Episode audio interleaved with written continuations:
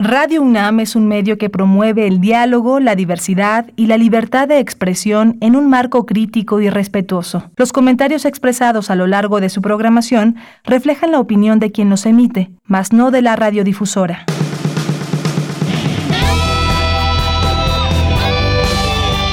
Prisma RU. Relatamos al mundo.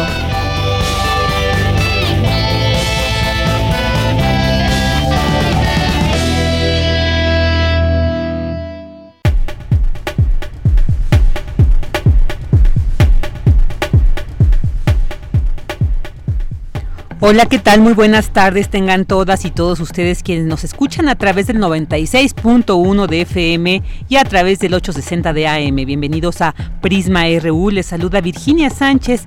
Es abril primero, ya el cuarto mes de este año 2020, un año difícil que por supuesto siempre recordaremos y bueno, estaremos eh, el día de hoy hablando sobre este, esta pandemia que nos ha eh, invadido en el mundo y que bueno, día con día genera información genera reportes de más casos confirmados, decesos y bueno, sobre esto más al rato tendremos información. En nombre de Yanira Morán, titular de este espacio y quien se encuentra pues en este resguardo domiciliario, también escucharemos más tarde con el reporte de cómo se está viviendo este coronavirus en el mundo y en el país y en nombre de ella y de todo el equipo que hace posible esta transmisión, les damos la más cordial bienvenida. Hoy hablaremos con el maestro Gonzalo Sánchez de Tagle sobre los derechos laborales en este periodo de contingencia sanitaria y qué hacer en caso de despido. Un tema que realmente, además de la salud, es un tema que nos genera mucha incertidumbre. También platicaremos con el licenciado en nutrición Juan Carrillo sobre cómo se comporta el COVID-19 en personas con diabetes e hipertensión y qué recomendaciones alimentarias nos da para esta contingencia. Tendremos el testimonio de Fernando Murrieta, quien comenzó una campaña en la India para que los mexicanos que se encuentran allá puedan regresar a México. También platicaremos con el reconocido flautista Horacio Franco, quien dio positivo a COVID-19 y pues nos compartirá su testimonio sobre cómo está sobrellevando esta situación. Tendremos también información sobre el primer informe de impactos macroeconómicos potenciales del COVID-19 en México que ha realizado el Laboratorio de Análisis Económico Regional de la UNAM. En la sección de sustenta, Daniel Olivares nos hablará sobre el bicipuma y su importancia para la movilidad universitaria. En Dulce Conciencia, Dulce García hablará sobre los medios para informarnos sobre los alcances del nuevo coronavirus. Y en la sección de Cultura, Tamara Quirós nos tiene información sobre las actividades en Casa del Lago ante la contingencia sanitaria. Quédese con nosotros durante estas dos horas aquí en Prisma RU, donde relatamos al mundo. Relatamos al mundo. Relatamos al mundo. Vámonos a nuestro resumen informativo en temas universitarios. La UNAM habla a través de sus científicos y se inserta en las actividades sustantivas que coadyuven a enfrentar los retos del COVID-19. La Comisión Universitaria para la Atención de la Emergencia Sanitaria del Coronavirus ofrece conferencia de prensa. En temas nacionales, el presidente Andrés Manuel López Obrador dijo que frente a la crisis por el coronavirus se tiene que proteger primero a los pobres y rechazó rescates o condonación de impuestos. El sector empresarial lanzó un llamado al gobierno federal para tener un respiro que les permita, sin dejar de cumplir con sus obligaciones fiscales, hacer frente a la actual crisis sanitaria. Por su parte, el gobernador de Jalisco, Enrique Alfaro, con el respaldo de empresarios y sindicatos, pidió al gobierno federal que reconsidere su postura de no otorgar apoyos fiscales a empresas a fin de hacer frente a la crisis sanitaria del coronavirus. A diferencia de febrero, cuando se preveía un avance de 0.90%, el Producto Interno Bruto de México podría disminuir 3.50% en 2020, según los resultados de marzo de la encuesta sobre las expectativas de los especialistas en economía del sector privado del Banco de México. Un ataque armado contra un mando de la Policía Estatal desencadenó una serie de balaceras y bloqueos en diversos puntos de Nuevo Laredo esta mañana. En temas internacionales, un informe clasificado de la Casa Blanca elaborado por agencias de inteligencia concluyó que China ha ocultado el alcance del brote de coronavirus en su país, informando menos del total de casos y muertes que sufrió por la enfermedad. El gobernador de Florida, Ron DeSantis, ordenó este jueves el confinamiento en casa en el estado debido a la pandemia de COVID-19 que ha causado la muerte de 87 personas y contagiado a cerca de 7 mil. El torneo de tenis Wimbledon fue cancelado por la pandemia del coronavirus y será la primera vez desde la Segunda Guerra Mundial que el Grand Slam más antiguo no se jugará.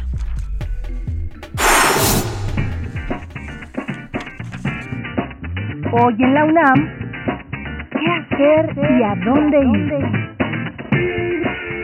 En esta contingencia sanitaria, la Filmoteca de nuestra máxima casa de estudios se une a la campaña Cultura UNAM en casa y abre su acervo de películas en su micrositio Cine en línea Nueva temporada, ofreciendo una alternativa para mirar a distancia diversos largometrajes para que las actuales generaciones y los cinéfilos de siempre conozcan la riqueza del cine nacional a través de distintos géneros y épocas. Podrás disfrutar de manera gratuita de películas como Tepeyat, El tren fantasma, El puño de hierro, El grito, Vámonos con Pancho Villa, entre otras. Ingresa al sitio oficial de la Filmoteca de la UNAM en www.filmoteca.unam.mx diagonal cine en línea. Y recuerda, quédate en casa y disfruta del acervo de la Filmoteca de la UNAM en línea.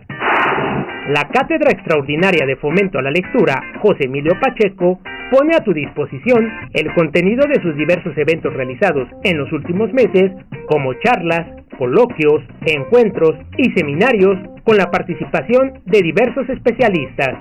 Ingresa al sitio www.catedrapacheco.unam.mx y disfruta del material inédito de esta Cátedra Extraordinaria de Fomento a la Lectura, José Emilio Pacheco.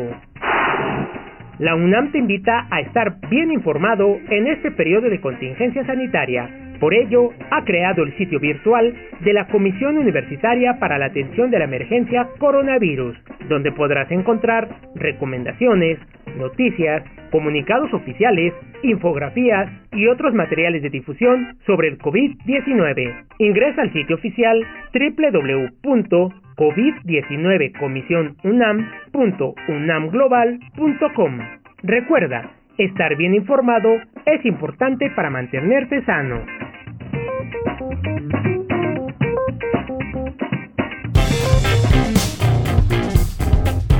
Campus RU Una de la tarde con 11 minutos y continuamos con esta información. Y en concordancia con la determinación del estado de emergencia sanitaria emitido por el Consejo de Salubridad General, la UNAM informa a su comunidad que el regreso a nuestras actividades no será antes del día 30 de abril. Durante los días previos a la fecha mencionada y de acuerdo con la valoración que se haga sobre el estado que guarde para entonces la epidemia, se podría estimar una posible fecha de retorno. Nuestra casa de estudios pide a las y los universitarios que continúen desarrollando sus actividades a la distancia, pues la UNAM no se detiene. Esta información que ha emitido la UNAM para toda su comunidad no habrá, bueno, se, se ha escuchado ante esta emergencia sanitaria de salud, pues se han tenido que cambiar estas fechas de retorno y bueno, no será antes del 30 de abril, habrá que estar ahí atentos para cuando se anuncie y bueno, al parecer estos, estas eh, reincorporaciones serán paulatinas, pero bueno, hay que estar ahí atendiendo en sí cómo se sobrelleva esta situación que estamos viviendo no solamente a nivel nacional, sino a nivel mundial con esta pandemia del coronavirus. Y bueno, sobre cómo se está... Eh, manejando cómo se está desarrollando esta situación pandémica en el mundo y a nivel nacional, bueno, pues este día nuevamente me da mucho gusto saludar a mi compañera Deyanira Morán, quien pues nos dará este reporte. ¿Qué tal, Deya? Muy buenas tardes, qué gusto saludarte. ¿Qué tal, Vicky? Pues también el gusto es mío saludarte a ti y a todo, a todo nuestro público Radio Escucha. Pues te informo que esta mañana el presidente Andrés Manuel López Obrador dio a conocer que la estrategia de salud en México que está en marcha por parte del gobierno federal ante esta pandemia de la enfermedad, esta enfermedad que acecha el mundo, pues está en las mejores manos, pues está conformada por un grupo multidisciplinario de expertas y expertos de primer orden, doctores y doctoras que cumplen con una gran trayectoria que los respalda. Todos ellos encabezados por el doctor Jorge Alcocer, seguido por el subsecretario Hugo López Gatel, que como sabemos, Vicky, ha sido un personaje fundamental en estos momentos y quien explica con bastante claridad lo que significa esta situación y lo que debemos hacer los mexicanos ante ella. Transmitió un video en el que da cuenta de quiénes son esas personas que están llevando a cabo las acciones diarias en respecto a las medidas para enfrentar al COVID-19. Y también habló, se refirió sobre la protección a empleados que puedan ser despedidos de, de sus puestos de trabajo o no se les quiera pagar eh, completo como se había o se ha acordado con muchos empresarios, dijo que todavía hay tiempo de rectificar quien en dado caso no lo esté llevando a cabo y que en todo caso de no cumplir con ello entrará también en este sentido la Secretaría del Trabajo para intervenir y apoyar a los trabajadores. Vamos a escuchar cómo lo dijo. Que haya conciencia en los empresarios. Han habido manifestaciones de apoyo del sector empresarial y de empresarios en particular. Están comprometiéndose a no despedir y a pagar a sus trabajadores su sueldo, mantener sus prestaciones, aún estando los trabajadores en sus casas. Tengo mucha información en ese sentido y celebro que esto se esté dando. Y hay otros que en efecto no se están portando bien, pero todavía es tiempo de rectificar, porque van a quedar eh, muy mal. Después, ¿de qué sirve tener una campaña de publicidad de cientos, miles de millones de pesos si en una emergencia actuaron de manera egoísta o usurera? Y bueno, pues ya también eh, tendrás tiempo de platicar de ello en uno de los temas que anunciaste al inicio, sobre ese tema laboral, porque me parece también que hay muchas preguntas de parte de los trabajadores en torno a este tema y cómo pueden actuar en dado caso de un despido injustificado. Y bueno, pues por la noche ayer Vicky se dieron a conocer las las cifras por parte de la Secretaría de Salud respecto al COVID-19 y esta es la actualización. Hay 1.215 casos confirmados, 29 decesos, 3.511 casos sospechosos y 6.282 casos negativos. Estuvieron presentes entre, entre los doctores José Luis Salomía, que es director general de epidemiología, que es, eh, pues estuvo ahí presente y dijo que el 58% de los casos confirmados en México ha sido registrado en hombres y el 42% en mujeres. Además, afirmó que los menores de edad no han representado un grupo importante para la transmisión y presentación de casos. A partir de los 24 años de edad es que se desarrolla la mayor cantidad de casos, siendo los grupos de 30 a 34 y 40 a 44 años donde se encuentran los números más altos. Aunque hubo el paciente más joven ha sido pues eh, de cero años, algunos meses, y el de más edad es de 88 con una mediana de 42 años. Y el tipo de, paciente COVID-19 se divide entre el 84% ambulatorio, ambulatorio y el 16% hospitalizado. Estos últimos tienen una tendencia ascendente en la medida que la edad va incrementando, con lo que sigue se sigue demostrando que la edad es un factor de riesgo para desarrollar una enfermedad grave mientras que la mayoría de los casos ambulatorios están en la población adulto joven. También en su momento habló el doctor Gustavo Reyes Terán, que es médico infectólogo y titular de la Comisión Coordinadora de Institutos Nacionales de Salud y Hospitales de Alta Especialidad, y se refirió a un tema muy relevante, que es la investigación médica y los ensayos clínicos que se están llevando a cabo en México y que podrían tener un impacto importante en la lucha contra el coronavirus. Son cinco ensayos clínicos y así lo explicó el doctor.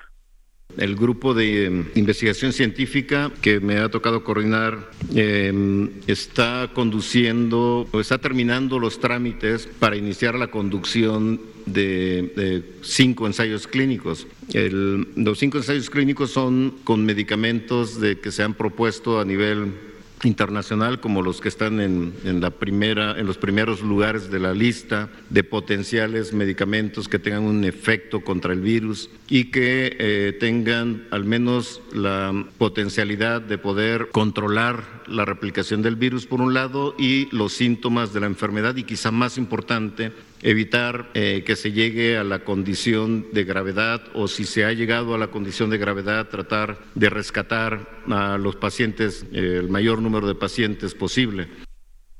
Bien, pues estas fueron sus palabras y, hay que señalarlo, es todo un proceso que va, pasa por varias etapas, así que seguirán informando eventualmente sobre estos medicamentos y su uso en un futuro próximo. Y sobre esto mismo, el doctor Hugo López Gatel dijo que aún no hay una autorización sanitaria ni una prueba científica que indique que estos medicamentos deben usarse. Vamos a escucharlo. La población no debe asumir que los medicamentos que se han señalado son medicamentos ya conocidos como útiles para combatir o controlar o tratar al virus SARS-CoV-2 causante de la enfermedad COVID. Que quede muy claro, esto es investigación clínica sobre el uso de estos medicamentos. Algunos medicamentos ya se usan para otras eh, enfermedades, eh, pero no hay todavía una autorización sanitaria ni una prueba científica contundente que indique que estos medicamentos pueden o deben usarse de manera segura para tratar el COVID. Y por su parte, el doctor Manuel Cervantes, quien es titular de atención primaria de la salud del IMSS, informó y explicó sobre los trámites médicos que se están llevando a cabo en los que la gente puede ser atendida, quienes pertenecen al IMSS, a través de consultas telefónicas sin que acudan a las unidades médicas y se sumen eh, a la medida de no salir de sus casas. Se refirió también a la receta resurtible, en la que un familiar del enfermo hoy más que nunca puede acudir por los tratamientos que se requieren y de esta manera cerca de un millón de pacientes pueden quedarse en casa. Eh, serán sensibles también, dijo, con aquellos grupos de riesgo y además se facilitarán incapacidades para las personas que se ausentarán de sus trabajos.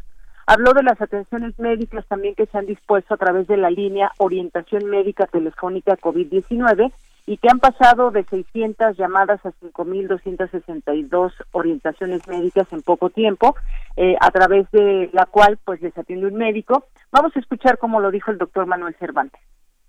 ¿Para qué orientar médicamente a los pacientes? Que si tienen algunos datos, algunos fiebre, cefalea, puedan hablar telefónicamente, las va a atender un médico que tiene los algoritmos de seguimiento de acuerdo a las definiciones operacionales y desde ahí les dará indicaciones y direccionará a los pacientes a los, diferentes servicios que otorga el Instituto Mexicano del Seguro Social. Y les doy el teléfono justamente por si quieren llamar, necesitan alguna atención médica telefónica. El número es el 800-222-2668. Y en la Ciudad de México también hubo nuevos anuncios. Se ordenó el cierre total de los centros comerciales al considerar que pueden ser fuentes de contagio del virus COVID-19 y hay que mencionar que seguirán abiertas farmacias, supermercados con medidas preventivas y respetando también la sana distancia. La jefa de gobierno de la Ciudad de México, Claudia Sheinbaum, dijo que esta medida de cierre tiene como objetivo aplanar la curva de contagio que en los últimos días se ha incrementado notablemente. Pues este es el reporte con respecto hasta el día de hoy de lo que ha sucedido en las últimas horas y pues estaremos pendientes para seguirles contando a lo largo de esta semana. Vicky, hasta aquí la información. Muchas gracias, ella. Un reporte muy completo y que, bueno, sí nos detalla ahí cómo está viviéndose esta situación. Nos escuchamos el día de mañana. Un abrazo. Claro que sí, un abrazo, Vicky. Y bueno, ahora vamos a, continuar a través eh, de los científicos, a través, vamos a, con esta información universitaria. A través de sus científicos, la UNAM se inserta en las actividades sustantivas que coadyuven a enfrentar los retos del nuevo coronavirus. Cindy Pérez Ramírez nos tiene la información. Adelante, Cindy.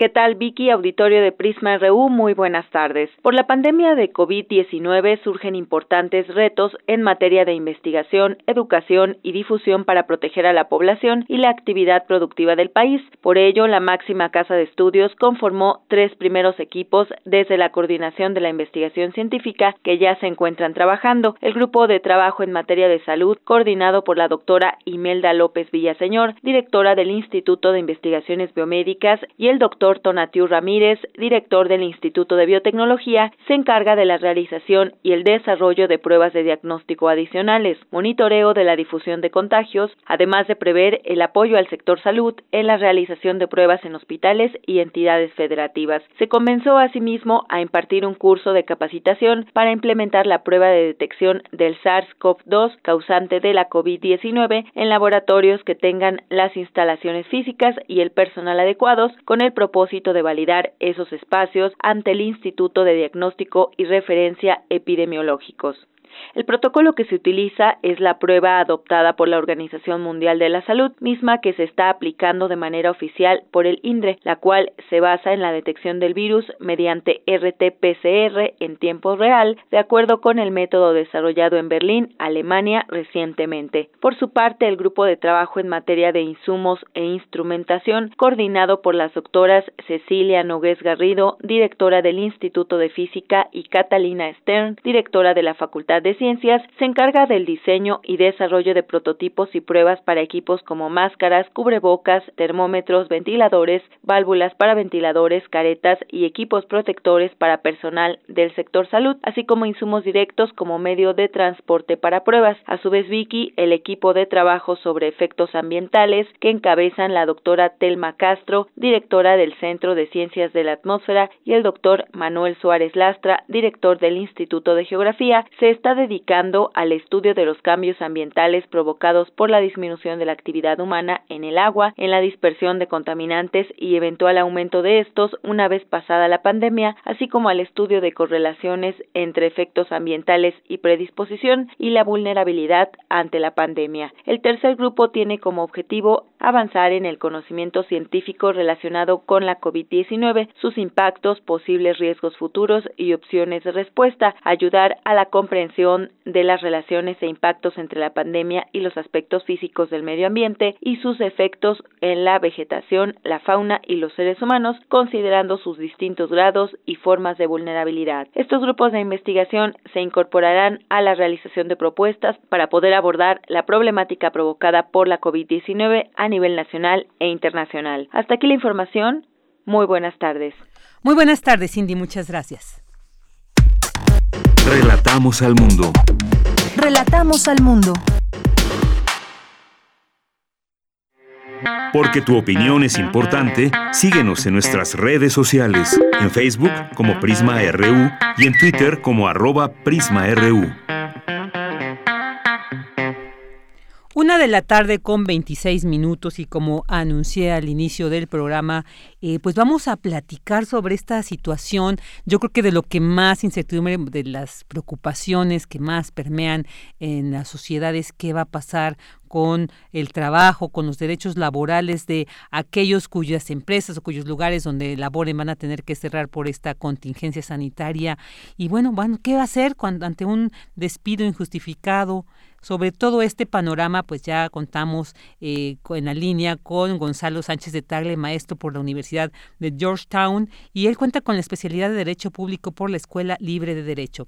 ¿Qué tal, Gonzalo? Muy buenas tardes. Virginia, buenas tardes. Salud, gusto saludarte a ti y al auditorio que nos escucha. Igualmente, igualmente, Gonzalo, pues, ¿qué, qué nos espera? ¿En qué situación se encuentran los trabajadores ante esta contingencia sanitaria? El presidente hace un llamado de conciencia, de sensibilidad a los empresarios. Sin embargo, bueno, pues la realidad podría ser otra. ¿Qué nos puedes comentar al respecto?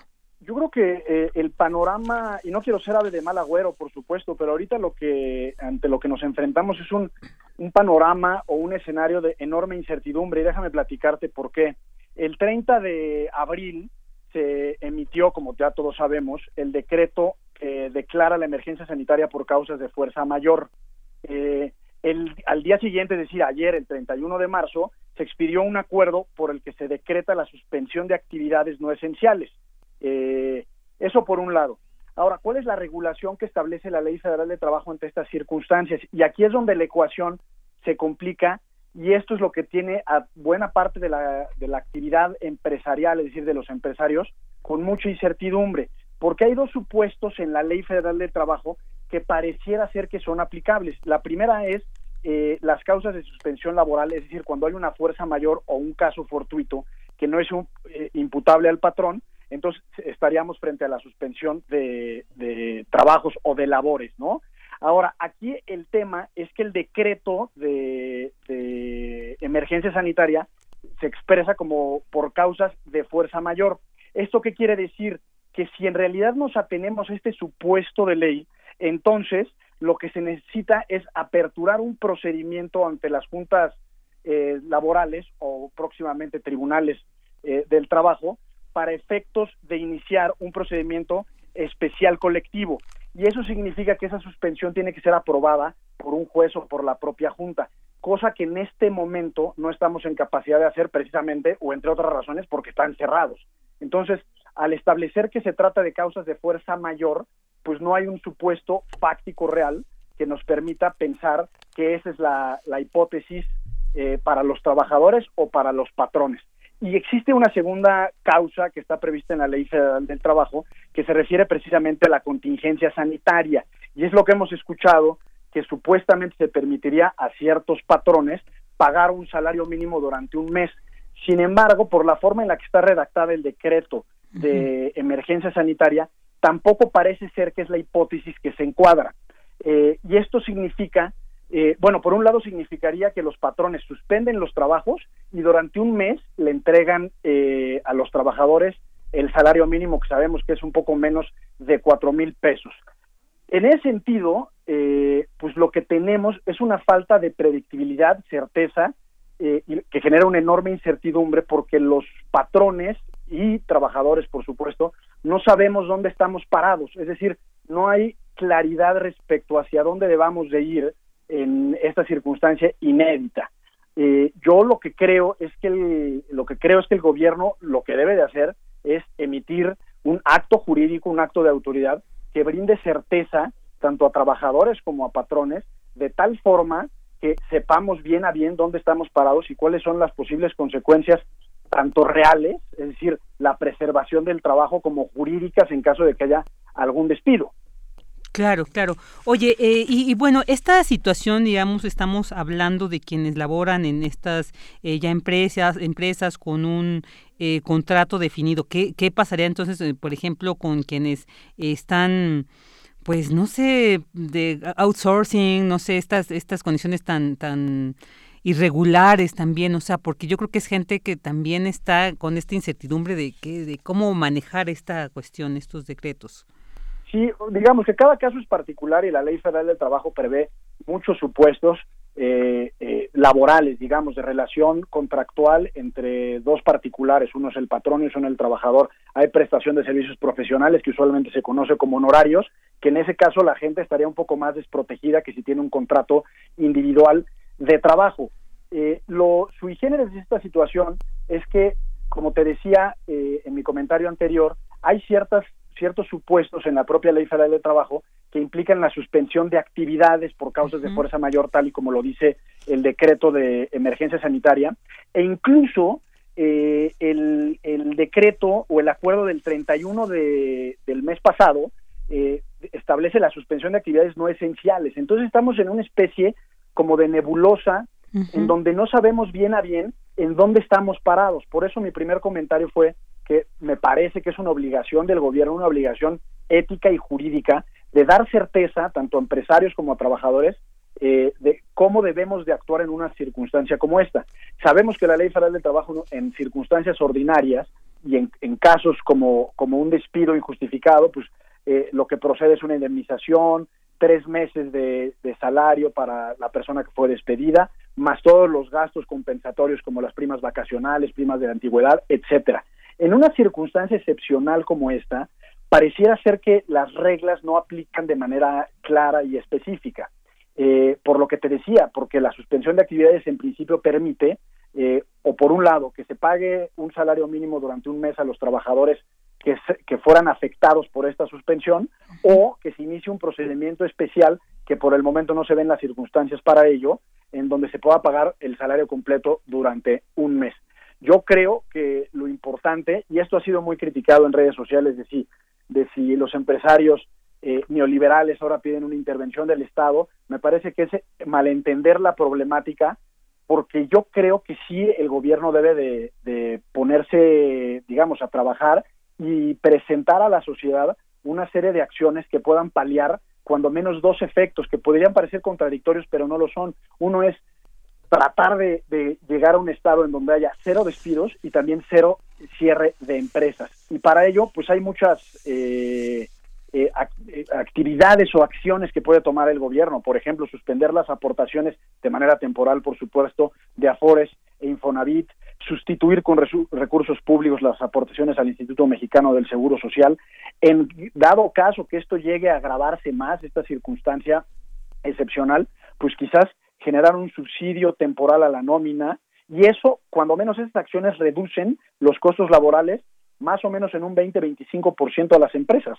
Eh, también se puede suspender eh, temporalmente el impuesto estatal sobre nóminas, es decir, hay muchas cosas que puede hacer el gobierno eh, bajo la condición de que no se despida a personas, ya sea por modelos de outsourcing, ya sea bajo esquemas de contratos individuales de trabajo o contratos colectivos, pero de tal forma que si no se despide a, los trabajadores como condición fundamental, entonces las empresas puedan eh, acceder a estos beneficios temporales. Con una idea de Santiago Levy que me parece que es muy inteligente y muy sensata, que estos gastos que, extraordinarios en los que incurriría el gobierno en este año 2020 eh, no se traten de paliar mediante deuda pública, sino quizás pensar en el año 2021 generar un impuesto eh, especial para que el gobierno pueda eventualmente recuperar los gastos extraordinarios que, eh, en que incurrió en este año. Sí, eh, claro, eh, esto está, esto que nos dices, híjole, creo que sí plan, eh, nos vislumbra un panorama un poco complejo para atender, pero esto, bueno, digamos, esto está por verse, se tiene que trabajar, se tiene que diseñar, el gobierno lo tiene que atender, pero bueno, al día de hoy, quisiera preguntarte qué hacer quienes ya vivieron un despido, por ejemplo, la empresa Alcea que, que bueno, de las más grandes de América Latina que dijeron, bueno, se aplica el descanso, pero sin goce de sueldo. O sea, ¿qué pueden hacer ahora, ya ahorita quienes están sufriendo un despido? ¿Qué, qué, qué procedimiento tú les sugieres? En primer lugar, yo lo que diría es que me parece que es eh, muy poco solidario de parte de una empresa como Alsea, porque precisamente estas medidas extraordinarias a lo que deben de atender es a las medianas y pequeñas empresas. Grandes corporaciones eh, que sabemos que generan ingentes cantidades de recursos económicos, pues es de ellos de quienes esperamos solidaridad en tiempos tan complejos como los que estamos atravesando, no solo en México, sino en el mundo.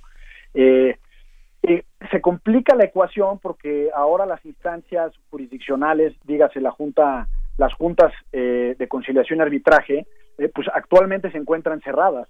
Entonces, yo más bien eh, apelaría a la sensibilidad de las empresas, por un lado, y por lo que hace a los trabajadores, pues tratar de, de, poner la pierna fuerte y sé que es fácil decirlo, pero pues creo que la, que la prioridad número uno es eh, como sociedad evitar en la mayor medida posible perder la mayor cantidad de empleos formales, porque en realidad en la formalidad laboral es donde se sustenta buena parte de nuestra economía.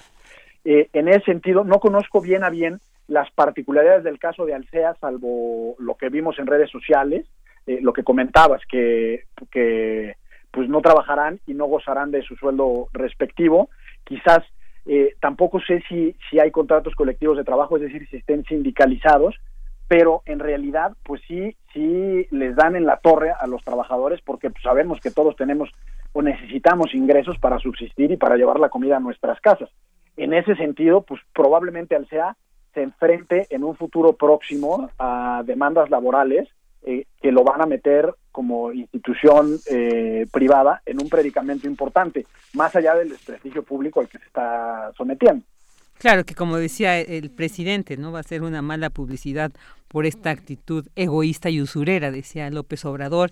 Y bueno, pues espero. Yo creo que esta, este tema, Gonzalo, nos va a mantener ahí atentos. Yo creo que el gobierno también va a seguir eh, pues informando sobre las decisiones que al respecto se sigan tomando. Y bueno, pues yo creo que es un tema que seguiremos ahí pues buscando su aportación, su reflexión, su análisis para que pues quienes nos escuchan vaya teniendo, vayan teniendo información y más certeza de por dónde irá esta cuestión laboral. Gonzalo Sánchez ese detalle te agradecemos muchísimo el que hayas estado con nosotros aquí en Prisma. Al contrario, Virginia, muchas gracias.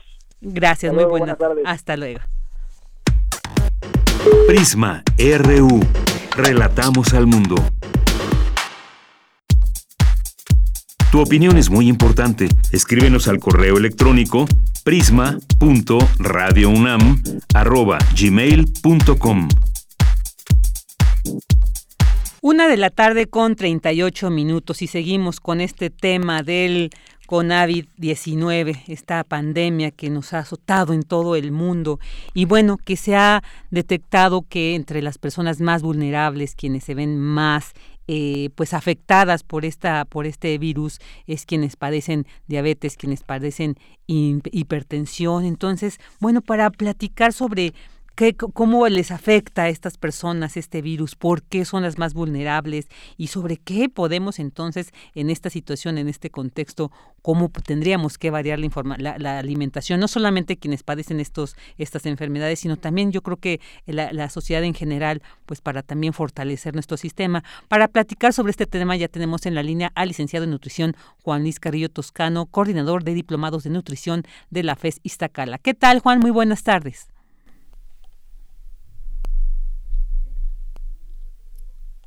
Creo que se cayó la llamada. Bueno, ahí estamos, bueno, porque yo creo que es muy importante saber cómo fortalecer nuestro sistema, aquellas personas quienes tienen estos padecimientos, se les ha hecho el llamado para que sean quienes, sobre todo, tengan este resguardo domiciliario obligatorio, porque son las personas que más afectadas se han visto, ¿no? Con esta pandemia. Entonces, bueno, mucha de la alimentación, lamentablemente somos un país que ocupa los primeros lugares con estas afectaciones de diabetes, de hipertensión, de obesidad, que también la obesidad ha sido eh, señalada como uno de estos padecimientos, como estas comorbilidades. Ya tenemos en la línea a Juan Carrillo. ¿Qué tal, Juan? Hola, ¿cómo estás? Un saludo, Virginia, y a todo tu público. Sí, ¿qué tal, Juan? Pues estaba aquí comentando para iniciar esta entrevista que nos comentes cómo, cómo se maneja, cómo, digamos, qué papel juega estas enfermedades ante estas, cómo se comporta el COVID-19 en personas con diabetes, con enfermedades como hipertensión, como obesidad, que lamentablemente somos un país que en una gran medida de su población lo padece. Por supuesto. Mira que es una gran problemática y ahorita pues de verdad el, el ya no miedo, decimos el pánico que hay ante esta enfermedad, pues se acrecenta, sobre todo en enfermedades crónico-degenerativas. Por ahí estaba revisando algún material eh, que tengo de investigaciones que han hecho, incluso aportaciones de algunos de los alumnos de los diplomados que nosotros tenemos en la FESI Tacala, donde eh, revisamos el gran compromiso que existe cuando hay enfermedades que deprimen el sistema inmunológico. Tal es el caso, como tú bien lo dices, de la diabetes, de la obesidad, de la hipertensión, de todos los componentes del síndrome metabólico que desgraciadamente pues abundan en la población mexicana. Y bueno, esto también se puede asociar y en estas personas que están inmunocomprometidas y estas comorbilidades que obviamente eh, lucen eh, eh, desagradablemente en, en, todos ellos, se suman factores como las dietas bajas, por ejemplo, en, en, en, nutrientes de gran importancia, por ejemplo, las dietas bajas en, en fitonutrientes, que serían las verduras, eh, por ejemplo, las dietas altas en grasa, que bueno, favorecen el que el sistema inmunológico se encuentre deprimido. Mucho tiene que ver también la forma en que nosotros eh, eh, combinamos estos alimentos. Es importante saber también que en las personas con diabetes, con hipertensión que están descontroladas y que consumen alimentos de forma desorganizada o bien ahora que existen desgraciadamente tantos mitos en la alimentación, yo me he encontrado ahora que estaba revisando información eh, para esta entrevista y para un trabajo que estamos haciendo, eh, que hay muchos mitos, ¿no? Que la gente pues casi casi te da la receta para que el coronavirus no te afecte y tú tienes eh, el consumo asegurado de ciertos alimentos, ¿no? Y les dan propiedades mágicas a muchos alimentos. Yo le quiero decir a tu auditorio que eso es falso, que no hay un alimento que por sí mismo sea el alimento ideal para combatir. Vaya, no va a llegar un alimento, esto lo podemos ver de forma muy, muy, a lo mejor si quieres hasta burda, de que no va a llegar un alimento a, atacar directamente el coronavirus, ¿no? El proceso de un ARN virus, es este tipo de virus, eh, no es eh, algo que sea sencillo. Digo, las razones, pues, eh, yo creo que ya se hubiera encontrado algo eh, con las potencias ahora mundiales que tienen esta enfermedad, sino que más bien es fortalecer el sistema inmunológico. Entonces, yo podría recomendar que eh, se buscara que las pozas metabólicas, es decir, los requerimientos que tenemos de algunos eh, nutrientes, por ejemplo, de verduras, de vegetales, de todo lo que nos aportan en cuanto a minerales, esté satisfecho, esté lleno este esta poza metabólica, este depósito que tenemos eh, mediante el consumo de estos alimentos, igual así de esta misma forma de los minerales, que se siga eh, consumiendo una buena cantidad de fibra, ¿sí? Que la tienen pues los mismos vegetales, los cereales que vienen con fibra, aquellos que bueno hay que masticar mucho, que eh, se trate de hacer ahora en casa ejercicios de manera moderada, que se eviten el consumo exagerados de alimentos, a veces el pánico, esto es muy triste, ¿no? A veces por el mismo pánico la gente se sobreabastece de alimentos y cree que comer mucho es fortalecer el sistema inmunológico, eh, pues esto no, esto de verdad no funciona. Tampoco funciona que dejemos de consumir alimentos de algunos grupos en específico y como nosotros hemos comentado en algunas otras oportunidades donde he tenido la oportunidad de, participar con ustedes, no es que un solo alimento o un solo grupo de alimentos nos den el bienestar, sino que para tener bien eh, en buena función el sistema inmunológico tenemos que hacer combinaciones adecuadas y bajar el estrés. Algo muy interesante que te quiero comentar a ti y a tu auditorio es que los alimentos crocantes en esta situación donde hay un gran estrés pueden ser un gran alivio. Es decir, si nosotros comemos alimentos que, me refiero a crocantes, aquellos que hay que masticar, que, que hacen ruido, estos bajan un poquito, liberan un poquito el estrés. Uno puede comer pues, tostaditas, digo, tratar de que no sean alimentos muy, muy grasos, alimentos eh, sobre todo que eh, pueda uno consumir en buena cantidad y que no representen un aporte calórico muy grande. Mucha gente y sobre todo estas personitas que tienen diabetes, obesidad, hipertensión, eh, están obviamente como junto con todos los demás muy preocupados y buscan eh, abastecerse, sobreabastecerse, ¿no? O exagerar en los cuidados. Y esto pues definitivamente no es lo más recomendable. Uno puede comer normal lo que está comiendo, sí poner mucha atención en aquellos alimentos que pueden causar eh, pues cierta disfunción como sería el exceso de grasa, las recomendaciones generales.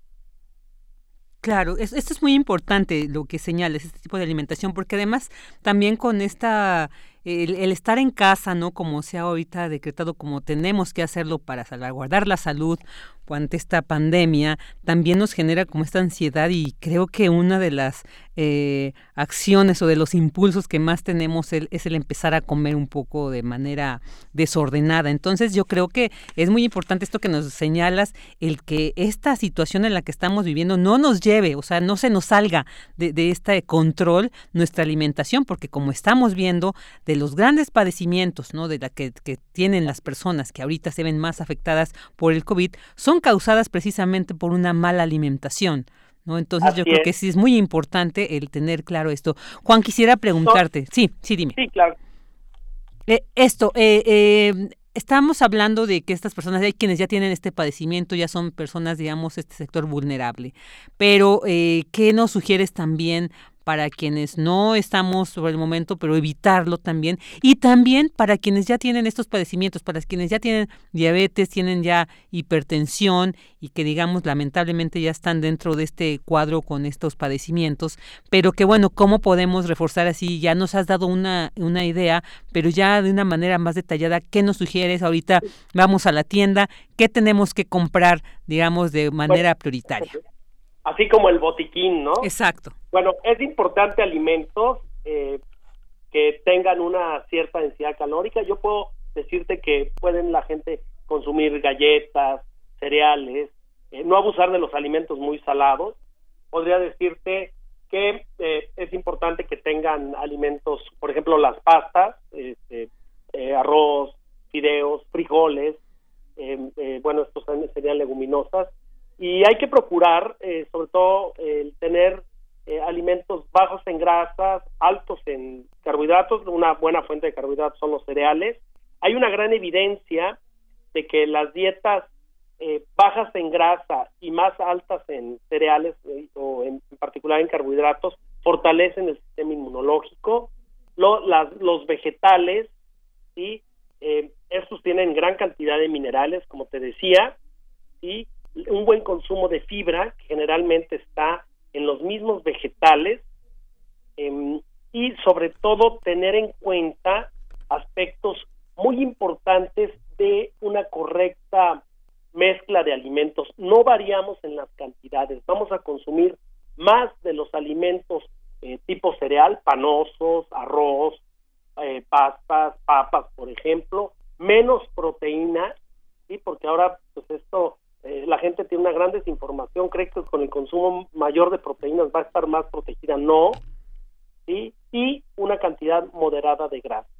Entonces nosotros podemos consumir arroz, podemos consumir frijoles, podemos consumir eh, galletas, digo, no muy saladas, podemos consumir eh, vegetales en gran cantidad, siempre adornar nuestro plato con, con, vegetales y consumirlos, que no se queden como el adorno, Vicky, porque en realidad yo sé que mucha gente a veces es lo primero que hace a un lado del plato. Y mira algo muy importante que tal vez no vaya ligado tanto a la nutrición, mantener la calma. Es muy triste ver cómo la gente abarrota eh, los supermercados y ver los anaqueles eh, vacíos, ¿no? Porque la gente cree que es una hambruna o no sé. Esto en general, este pánico, hay que controlarlo. ¿sí? Yo sé que la gente estará más tiempo en casa, que hay pocas oportunidades para salir, pero hacer compras inteligentes. Eh, tú sabes, yo les puedo ofrecer eh, eh asesoría, si ustedes lo gustan, digo, por medio de, de tu canal, para que hagan compras inteligentes y en realidad podamos lograr bajar este estrés entender que los alimentos no son la cura y que hay que fortalecer mediante ellos al sistema inmunológico. Claro que sí, Juan, pues muchísimas gracias por estas recomendaciones. Ya para cerrar, ya eh, solamente sé que tienes un, sitio ahí en, Facebook, a ver si nos compartes para quienes queden con dudas y quieran consultarte algo al respecto sobre la alimentación en esta contingencia sanitaria. ¿Nos puedes compartir cuál es? Sí, se llama Pensar y Comer Bien. Perfecto, Pensar y Comer Bien ahí en Facebook. Porque, porque hay que pensar lo que uno come, no nada más comer y no seguir modas. Claro, claro. la idea.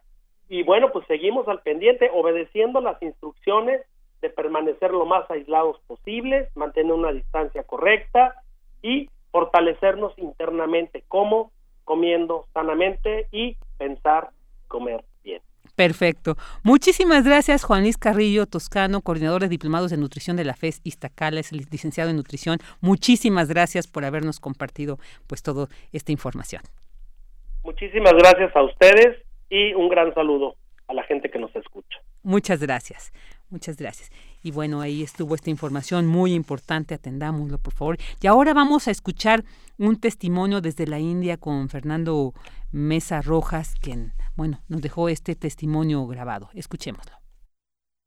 Mi nombre es Fernando Mesa Rojas, soy estudiante de doctorado del posgrado integral en Ciencias Sociales de la Universidad de Sonora. Yo llego acá a India el día 2 de enero del presente año a realizar parte de mis estudios doctorales, una estancia doctoral. Llego aquí a la ciudad de, de, Amritsar, al noroeste de la India, en el distrito del Punjab. Y eh, bueno, la ciudad de colinda aquí con, con Pakistán. La ciudad se encuentra más o menos a unos 450, 460 kilómetros de Nueva Delhi. Yo me entero del, del grupo de mexicanos varados en India eh, vía Facebook el día más o menos 26 de de marzo del presente año y es cuando yo ingreso al grupo. Este, yo no tenía conocimiento de algún otro mexicano de mi universidad, yo soy el único que, que venía para, para esta parte del mundo. Y bueno, ingreso con, al grupo, me agregan a, WhatsApp y bueno, me entero en ese entonces cuando yo ingreso que somos aproximadamente 30 mexicanos varados. De, de ese día al día de hoy, pues ya sumamos aproximadamente 52 personas eh, que estamos acá en, este país. La situación, pues bueno, como habrán visto en las noticias, India eh, pone en práctica un protocolo de contención por el tema de, sanidad con el tema este del coronavirus. el día 23 de marzo. Empieza con, una, con un simulacro de, de cierre total de, de, de, conexiones vía terrestre y, y, resguardo todos en casa. Y ese mismo, un, simulacro que tenía pensado durarse ocho horas. Eh, instantáneamente se activa el proceso, pero ya no en forma de simulacro, y se extiende por una semana. Al día siguiente, el 24, eh, si mal no recuerdo, se amplía por, por tres semanas, es decir, hasta el, el 15 de abril. Entonces, como te comento, se, se, cierra toda conexión vía terrestre por autobuses y tren y días posteriores se cancela también este, el tráfico aéreo al interior del país. Obviamente India es una de las primeras eh, naciones que empieza a tomar este tipo de, de protocolos y bueno, se, se, hacen algunas especulaciones por parte de la OMS este, criticando la rapidez con la, que se, con la que se empieza a actuar acá en India. En, ese momento, cuando se ponen en práctica estos protocolos, India no tenía más de 500 casos confirmados de, de, infectados. Estábamos como en 450 casos eh, eh, notificados. Cabe también mencionar que desde las primeras semanas de marzo, India también empieza a hacer ciertas restricciones con sus llegadas aéreas en, sus, en sus puertos aéreos de otros países. También se, otra de las medidas que hace es cancelar las emisiones de visas para todos los que quisieran viajar a India después de esos días. Entonces aquí se empieza a ver un poco las medidas eh, drásticas y súbitas que se empiezan a tomar al interior del país.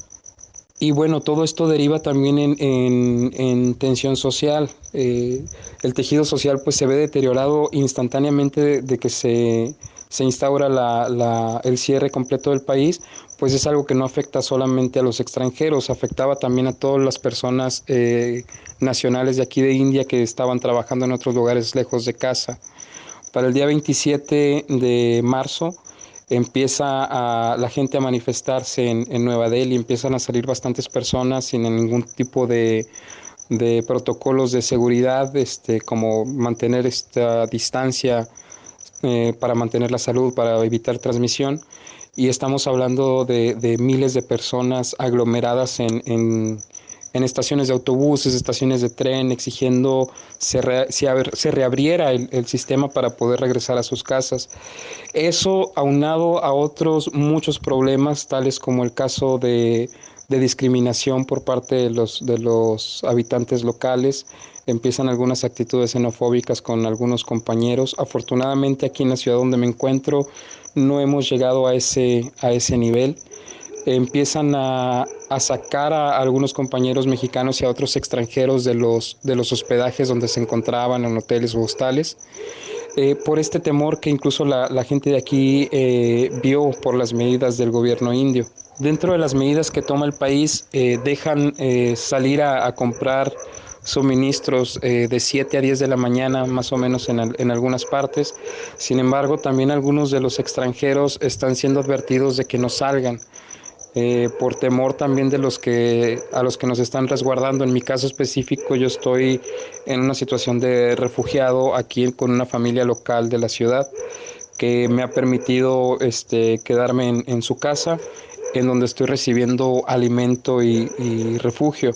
Eso, eso eh, entiendo que algunos de los compañeros mexicanos que están acá eh, han sido afortunados en esa situación y están también en, en, en esta misma situación. Sin embargo, hay otros que están en, en extrema vulnerabilidad porque uh, los están corriendo de los hostales. Hay información en el grupo que hay personas vulnerables este, por edad o por, o por alguna eh, cuestión médica. Entonces sí se requiere este, la intervención.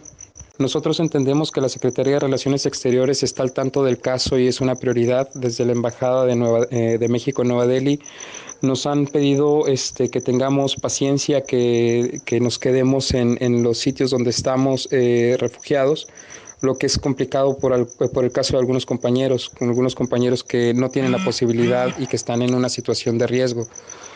En este mismo sentido, pues eh, es complicado eh, generar extracciones para los que estamos en, que no estamos en Nueva Delhi es complicado porque se requieren permisos y se tiene que articular por cada distrito. cada distrito tiene, tiene un protocolo que seguir para la emisión de, estos permisos, entonces es bastante complicado. Entendemos nosotros también lo delicado de, los protocolos eh, al interior de la, de la India. Entonces, en este sentido, sé ¿qué es lo que, lo que como grupo eh, estamos buscando?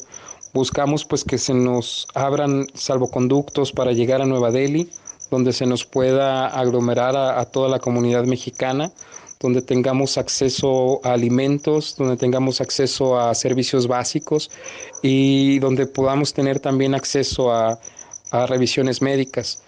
Esto, esto aminoraría bastante el estrés, pues eh, la situación, este, aunado al encierro, aunado a, todo esto, pues está, nos está llevando a una especie de histeria colectiva y es bastante complicado el, mantener la calma. Pues pareciera en esta situación que, que, en algunos casos de algunos compañeros en vez de calma se les está pidiendo que sobrevivan de aquí al día 15. Entonces eso es lo, delicado del asunto.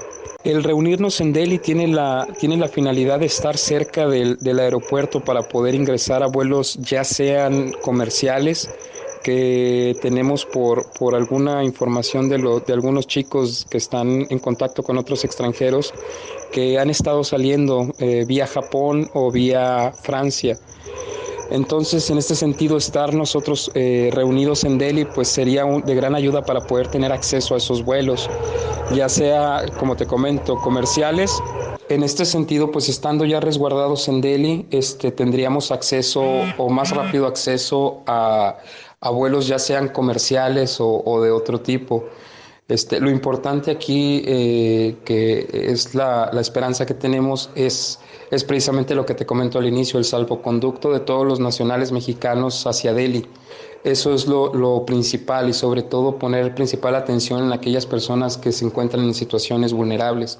En este sentido, pues habrán de entender que la situación del país cambia hora con hora y la situación pues se deteriora y empieza ya el desgaste, el desgaste de las relaciones de los propios habitantes locales con algunos, con algunos turistas. Entonces, el reunirnos en Delhi es lo principal, el, el recibir el apoyo para resguardo y salvoconductos es lo más importante en este momento.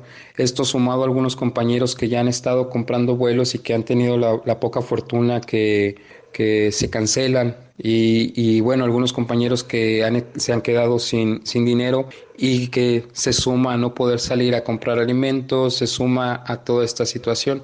Entonces, esas son la, ese es el panorama un poco acá en el país.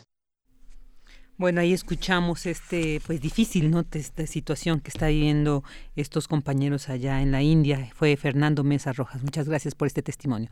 Vámonos a un corte y continuamos. Relatamos al mundo. Relatamos al mundo. Maestro prevenido, vamos a grabar. Adelante.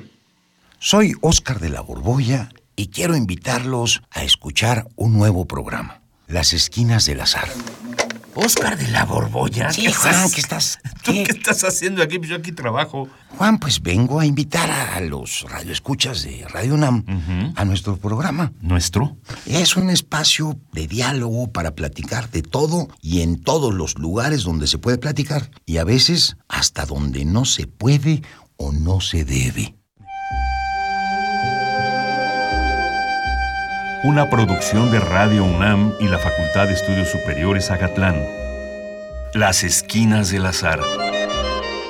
Todos los martes a las 10 de la mañana y retransmisión los viernes a las 18 horas por el 96.1 de FM. Radio UNAM. Experiencia sonora pidió a los chicos que a la hora del recreo se encontraran en la biblioteca. Empezó planteando el problema a ver si el culpable se declaraba, ha desaparecido un libro y necesito encontrarlo. ¿Quieres saber qué sigue? Ahora que toca quedarnos en casa para cuidar de nuestra salud, aprovecha y lee con tu familia los libros de la colección Árbol. Son gratis y están en INE.mx. En México, tú cuentas conmigo, yo cuento contigo. Contamos todas, contamos todos. INE. Si te quedas en casa, puedes ser un héroe o una heroína como yo Si hay más personas en las calles, seguramente habrá muchos contagios que saturarían los hospitales. No habría forma de ayudar a todos. En cambio, si respetamos la sana distancia, habrá menos casos, con más capacidad para que reciban atención y salvaríamos más vidas. ¿Ves? Si te quedas en casa, puedes ser un héroe. Si te cuidas tú, nos cuidamos todos. Gobierno de México. La vida está llena de sucesos incomprensibles, maravillosos y misteriosos. Cuando nosotros no le encontramos respuesta, entonces se vuelve un caso para... La araña. Acércate al conocimiento científico y técnico de la mano de especialistas en la serie de divulgación La araña patona. Con Juan Manuel Valero. todos los sábados a las 13 horas por el 96.1 de FM. Todo tiene una explicación si la sabemos buscar. Radio UNAM, Experiencia Sonora.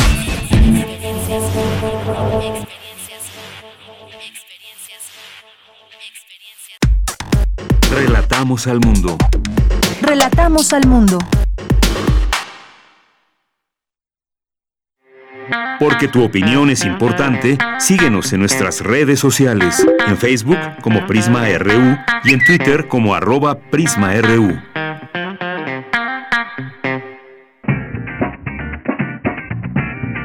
Mañana en la UNAM, ¿qué hacer y a dónde ir? La revista de la universidad también la encuentras de manera digital. Es una de las publicaciones más antiguas de la UNAM que ofrece materiales literarios y gráficos con temas de relevancia académica, intelectual y artística, poniendo a tu disposición las ediciones completas en formato digital. Este mes, la revista de la universidad aborda el tema del fascismo bajo el análisis de distintos especialistas. Ingresa al sitio oficial www.revistadelauniversidad.mx. Recuerda que todos los días tienes una cita con el programa de televisión La UNAM Responde, donde expertos y especialistas disiparán todas las dudas acerca del coronavirus COVID-19. Aquí encontrarás consejos para aquellos que aún tienen que salir de casa durante la contingencia sanitaria. Recuerda, sintoniza todos los días la señal de TV UNAM por el canal 20.1 de televisión abierta en punto de las 14.30 horas y en su retransmisión a las 18.30 horas. Podrás encontrarlo también en línea en el sitio tv.unam.mx diagonal en vivo. ¿Te gustaría visitar un museo sin salir de casa? El sitio web UNAM en línea te invita a recorrer los distintos museos de nuestra máxima casa de estudios. Podrás conocer los espacios, salas y exposiciones del Museo Universitario Arte Contemporáneo, la Casa Universitaria del Libro, el Centro Cultural Universitario, entre otros. Ingresa al sitio oficial www.unamenlinea.unam.mx y conoce nuestros museos sin salir de casa. Para Prisma RU, Daniel Olivares Aranda.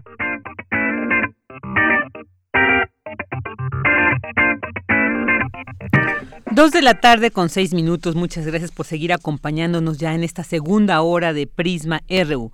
Seguimos con esta información universitaria. La Comisión de la UNAM para la Atención de la Emergencia del Coronavirus realiza esta tarde una conferencia en línea. Cristina Godínez nos tiene esta información. Adelante, Cris.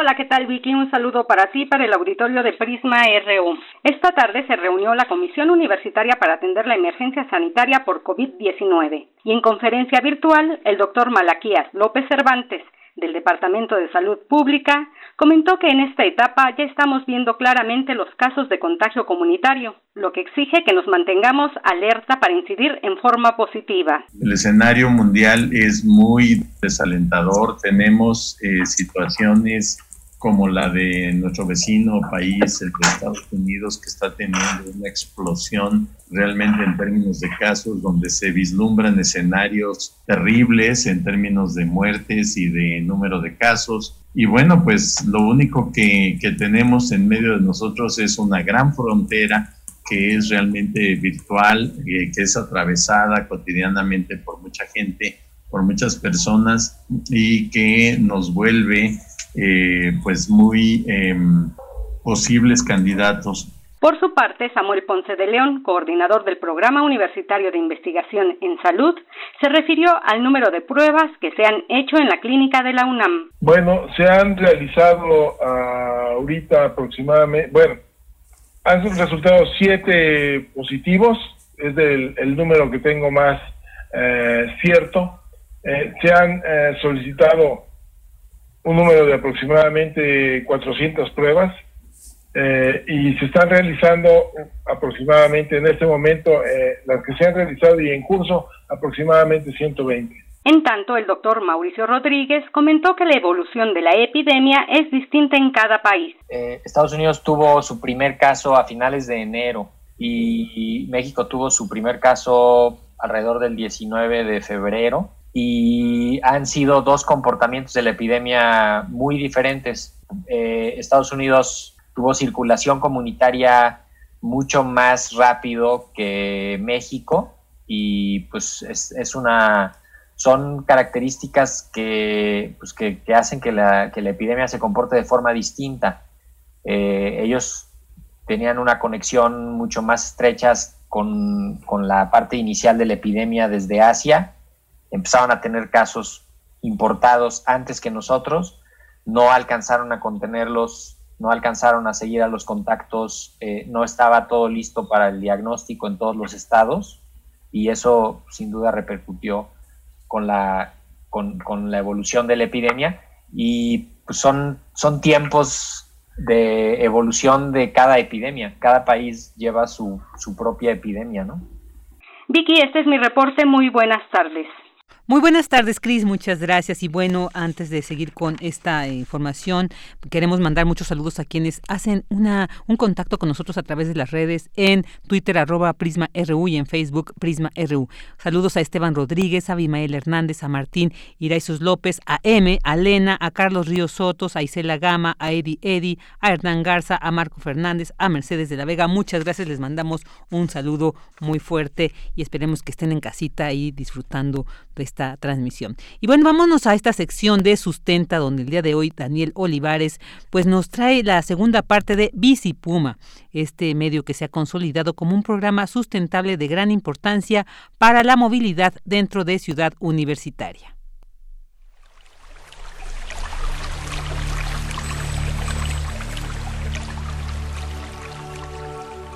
Sustenta. Sustenta.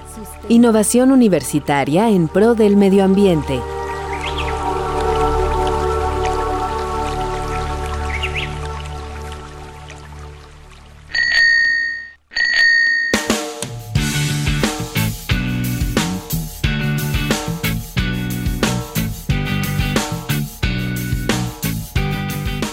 En la pasada entrega de Sustenta, conocimos el programa Bicipuma de la UNAM, que cumple 15 años de dar servicio a la comunidad universitaria dentro del campus central. En esta ocasión, conoceremos los concursos en los que ha participado Bicipuma, los premios y reconocimientos que ha obtenido y el futuro que le depara a este importante proyecto universitario en pro del medio ambiente. Como lo abordamos en la anterior entrega, Bicipuma nace en el año 2004 como un proyecto de la Facultad de Medicina bajo el nombre de Puma sobre Ruedas, contando solo con dos módulos de atención y un par de bicicletas.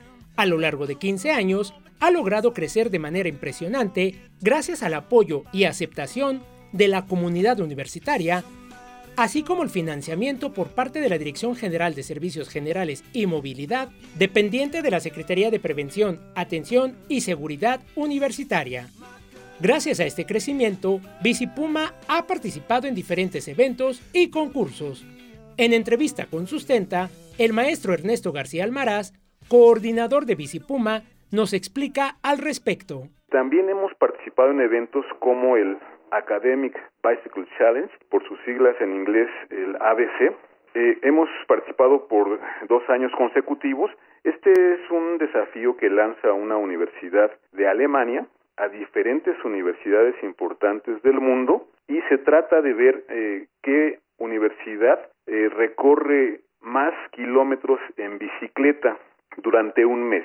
Y me da mucho gusto comentarles que el año pasado eh, esta gran institución, la UNAM, quedó en primer lugar, recorriendo casi eh, 650 mil kilómetros en bicicleta durante un mes. Nos llevamos casi por tres veces al segundo lugar, lo cual eh, indica eh, la aceptación que tiene el uso de la bicicleta en nuestra máxima casa de estudios. Los usuarios de Bicipuma son principalmente estudiantes, académicos, investigadores, trabajadores, extranjeros de intercambio académico, así como exalumnos. Sin embargo, Bicipuma también es utilizado para apoyar eventos importantes y especiales en otras dependencias de la UNAM. El maestro Ernesto García nos explica. Es importante comentar que Bicipuma, además del transporte que da a su comunidad, participa en proyectos con otras entidades universitarias. Es decir, ayudamos a dependencias que eh, tienen algunos eventos especiales como bienvenidas a sus alumnos y utilizan las bicicletas para dar a conocer lugares estratégicos de la comunidad, también eh, visitas que de, otras escuelas de la República que llegan a conocer el campus universitario, nos solicitan bicicletas y en grupos eh, van recorriendo diferentes eh, lugares del campus. El uso de la bicicleta es una tendencia mundial, ya que trae consigo grandes beneficios físicos, emocionales y sociales.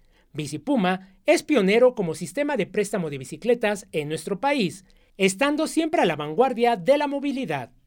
Y ahora, ¿hacia dónde va Bicipuma? En este momento Bicipuma eh, tiene planes también de seguir creciendo. Siempre una de nuestras funciones es el fomento del uso de la bicicleta y eh, nos gustaría crecer, por supuesto, a donde sea necesario el transporte. Tenemos un proyecto que va hacia la zona cultural, está eh, ahí en revisión de eh, la comisión que se encarga de eh, aprobar las construcciones en Ciudad Universitaria y también hemos hecho aportaciones de bicicletas, donaciones a otros campus externos como CISAL en Yucatán, como el campus León y últimamente en el campus de Juriquilla en Querétaro. En estos, eh, en estas entidades universitarias no tenemos programa eh, Bicipuma, es decir, no hay personal de Bicipuma. Se han hecho las donaciones y ellos administran las bicicletas eh, de acuerdo a, sus intereses, de acuerdo a sus necesidades. Entonces, eh, hemos ayudado incluso a, a otros planteles y pues por supuesto que nos gustaría seguir creciendo hasta donde se pueda llegar con la bicicleta. A lo largo de 15 años, Bicipuma se ha consolidado como uno de los programas sustentables más importantes de la UNAM, con un parque vehicular de más de mil bicicletas, 8 kilómetros de ciclovía, 4.000 viajes diarios y 875.000 préstamos al año. El maestro Ernesto García Almaraz, coordinador de Bicipuma, nos invita a utilizar este medio de transporte sustentable. Bien, pues me da mucho gusto estar a cargo de este gran programa Bicipuma, eh, ya cumpliendo sus primeros 15 años, y los invito a todos a que se sumen a usar la bicicleta. Es un transporte maravilloso, eficiente, además aquí es gratuito. Eh, vamos a ganar en todos sentidos. Eh, vengan aquí a nuestras estaciones, eh, solo con su credencial vigente tienen derecho a utilizar la bicicleta y ayúdenos a fomentar este, este transporte sustentable que además eh, nos va a hacer cada vez más saludables y contribuiremos a mejorar nuestro medio ambiente.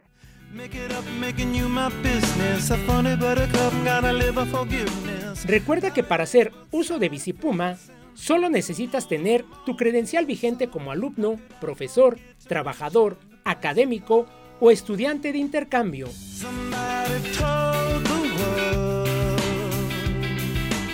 Para Radio UNAM, Daniel Olivares Aranda. Muchas gracias Daniel por el sustento, esa sección tan interesante. Ahora vamos a escuchar las breves internacionales con Ruth Salazar. Internacional RU. Reino Unido registró hoy por primera vez más de 500 víctimas mortales por coronavirus en solo 24 horas, poniendo en evidencia el rápido aumento de la mortalidad vinculada al COVID en el país. El número de muertos diarios por coronavirus en España registró un nuevo máximo y el total de infecciones sobrepasó hoy los 100.000 contagios, aunque el ritmo de incremento sigue descendiendo y las autoridades están observando una menor presión en las saturadas unidades de cuidados intensivos. La cifra de muertes por coronavirus en la ciudad de Nueva York epicentro de la pandemia en Estados Unidos, superó el millar, mientras que las autoridades advierten que lo peor aún está por venir. América Latina y el Caribe registran hoy más de 20.000 casos confirmados de COVID-19, según un balance elaborado con información de las autoridades nacionales y de la Organización Mundial de la Salud.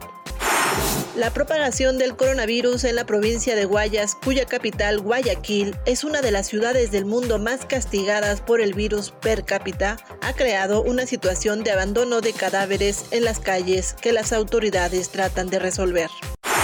En Venezuela, el líder opositor Juan Guaidó anticipó que no asistirá a la cita de la Fiscalía General, que lo investiga por un presunto plan de golpe de Estado en el que también han sido implicados algunos exoficiales. Alrededor de 20 personas murieron electrocutadas este miércoles al caer un rayo en una torre de alta tensión en las afueras de la capital de República del Congo.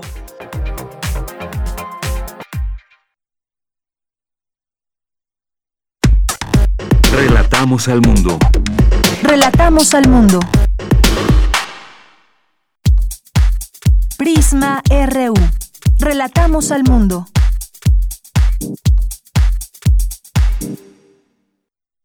Dos de la tarde con 19 minutos y bueno, ya vamos a, continuar aquí ya eh, la segunda hora de Prisma RU, ya nos acercamos a lo que es la mitad de esta segunda hora. Y bueno, pues ya tenemos en la línea a Horacio Franco, este gran flautista, director de orquesta mexicano que tanto queremos, que tanto admiramos. Pero bueno, hoy vamos a platicar con él no en un muy buen estado porque lamentablemente él dio positivo a COVID-19 y pues queremos además de saludarte Horacio, ¿qué tal? Muy buenas tardes. querida, muy, buenas tardes. No, sí, hay que ser positivos. Qué bonita actitud. Eh, realmente platicar contigo y con el auditorio de Radio UNAM siempre es agradable, siempre estoy muy contento de poder pues brindarles mi experiencia, ya sea musical, ya sea en mi carrera artística, en mi cuestión política o social y pues ahora con esto de la salud, ¿verdad? Sí, Horacio, estuviste en un viaje, en una gira en Nueva York y ahí al parecer fue que adquiriste este este virus. Cuéntanos cómo fue, cómo fue esta esta situación, cómo ha sido sobrellevar esta eh, pues este este contagio. Eh, mira, el, me fui a Nueva York el 21 de febrero al 13 de marzo que regresé. Tuve muchísimos conciertos diversos en escuelas y varios conciertos formales también en varias salas de conciertos y varios varios este, en, el, Harvard Club, en el, en el Princeton Club, en la sala de conciertos de Norwalk y al final el último concierto que fue en el Alex Study Hall de, de Lincoln Center el día 12. Ese día, un día antes había decretado la pandemia a nivel mundial y el 12 mismo eh, cancelaron todos los eventos, todos los cines, teatros, shows de Broadway, eh, Filarmónica de Nueva York, Ópera de Nueva York, todo lo que quieran, manden, lo, lo cancelaron, ¿no? Y nuestro concierto fue el último que se dio, el último, último de lo último. Ya cuando salimos del concierto ya parecía en Nueva York Pueblo Fantasma, pero pues aún no, no, no había, obviamente no había tantos contagios ni nada, y la gente, es más, hasta el día 11 o 10 la gente estaba totalmente con su vida normal, no había, haz de cuenta que pues, era lo mismo de siempre, pues, ¿no? Mm. Pese a que había ya ya muchas noticias de alarma en Europa, etcétera, etcétera, pues, los neoyorquinos decían, no, pues esto no es tan serio, no nos va a tocar aquí, pues mira, no nos va a tocar y mira cómo está, después de, de 20 días, mira cómo está, ¿no? lo, lo, lo, bueno, lo que pasó es que regresé a México el día 13, mis malestares empezaron el día 15, empezamos a, empezamos a sentir muy cansado. Eh, el 17 ya fui al doctor con un poco de fiebre y como una infección respiratoria. Parecía infección y me lo corroboró el, otorrino con el que fui. Me dijo que tenía flema y moco como de infección y me recetó antibiótico, pero pues yo no me quise quedar tan quieta porque yo venía de una zona de riesgo, ¿verdad? De contagio. Y acababa de subir en un avión, de todos modos ¿no? Venía de donde viniera y me fui a hacer el examen del COVID-19 el día 19, precisamente el jueves, en unos laboratorios que me, me, mandaron el, dato. Fui a, las lomas de que hizo, hay unos laboratorios eh, de de referencia. Me hice el examen para estar tranquilo. De todo ya estaba yo aislado en mi casa. ¿eh? O sea, yo no quería ver a nadie ni quise hacer reuniones sociales ni nada, porque dije, no estoy como para eso y hay que y hay que tomar las cosas como con cuidado porque estoy enfermo de gripa, aunque sea gripa, no quiero contagiar a nadie.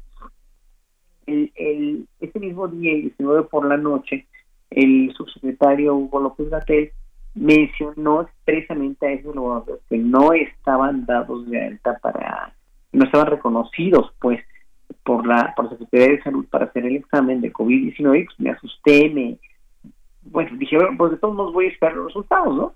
Eh, con el antibiótico que me habían dado para la supuesta infección, fui mejorando muy poco, la verdad no fue como pues, cuando te, te, te, da una infección y tomas antibiótico ya casi que inmediatamente te vas sintiendo mejor, en mi caso no fue así.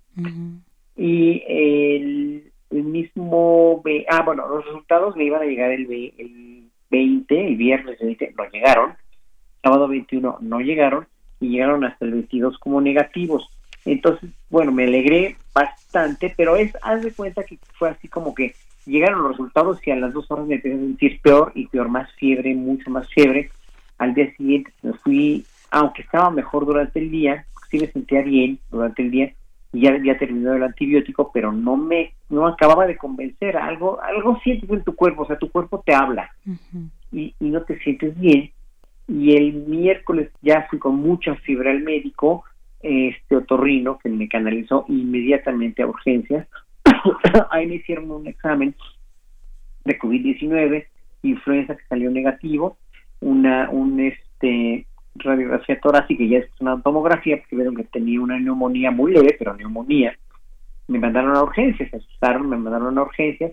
Estuve en urgencias toda esa, en terapia intensiva, perdón, monitoreado de pies a cabeza toda la noche, pero mis pulmones estaban funcionando tan bien y yo realmente ya no me sentía tan mal porque me metieron un paracetamol que me quitó toda la fiebre, que finalmente pues ya eh, me mandaron a mi casa el día eh, 26, o sea, la semana pasada, el jueves, me mandaron a mi casa en la mañana porque yo no tenía que estar en terapia intensiva porque mis pulmones estaban funcionando al 100%, como siguen funcionando ahorita muy bien. Este, y nada más había que esperar los resultados del COVID-19 que salieron ya positivos. Eh, entonces, bueno, para no hacer la historia más larga, a partir del 26 estoy aquí en la casa recuperándome de un COVID positivo. Lo único que me queda es tos, la fiebre ha desaparecido completamente. Estoy cansado, estoy, obviamente, pues es una, es una, como una gripa muy fuerte que te da y que no se te quita fácil, dijéramos, ¿no? Y yo tengo la fortuna pues de ser un hombre saludable porque me, me limito muy escrupulosamente de veras muy bien y, pues he hecho ejercicio durante los últimos 30 años de mi vida y, obviamente no tomo alcohol y, no como no como nada que venga de una lata o de una bolsa o nada que sea procesado. Pues eso ayuda mucho aunque parezca que no pero pues soy una persona enormemente consciente de la salud y enormemente sano. Entonces eso me ha ayudado a, a no caerme pues no, Horacio, bueno, todo esto que nos cuentas eh, eh, ha sido pues eh, sí nos, nos preocupa, pues, porque además tu, tu instrumento de trabajo son los pulmones, ¿no? Eres un flautista de alto nivel, entonces, eh, pero bueno, eh, afortunadamente eres de este porcentaje ambulatorio, ¿no? De estos que te atienden, te puedes estar en casa y entonces esto quiere decir que no es tan grave, ya está saliendo, qué gusto nos da escuchar esto, que ya solamente quedan algunos síntomas. Pero bueno, en cuanto a la flauta, que ahorita puedes estar ahí ensayando o te, pidieron que por el momento hasta esperes hasta que ya estés 100% bien.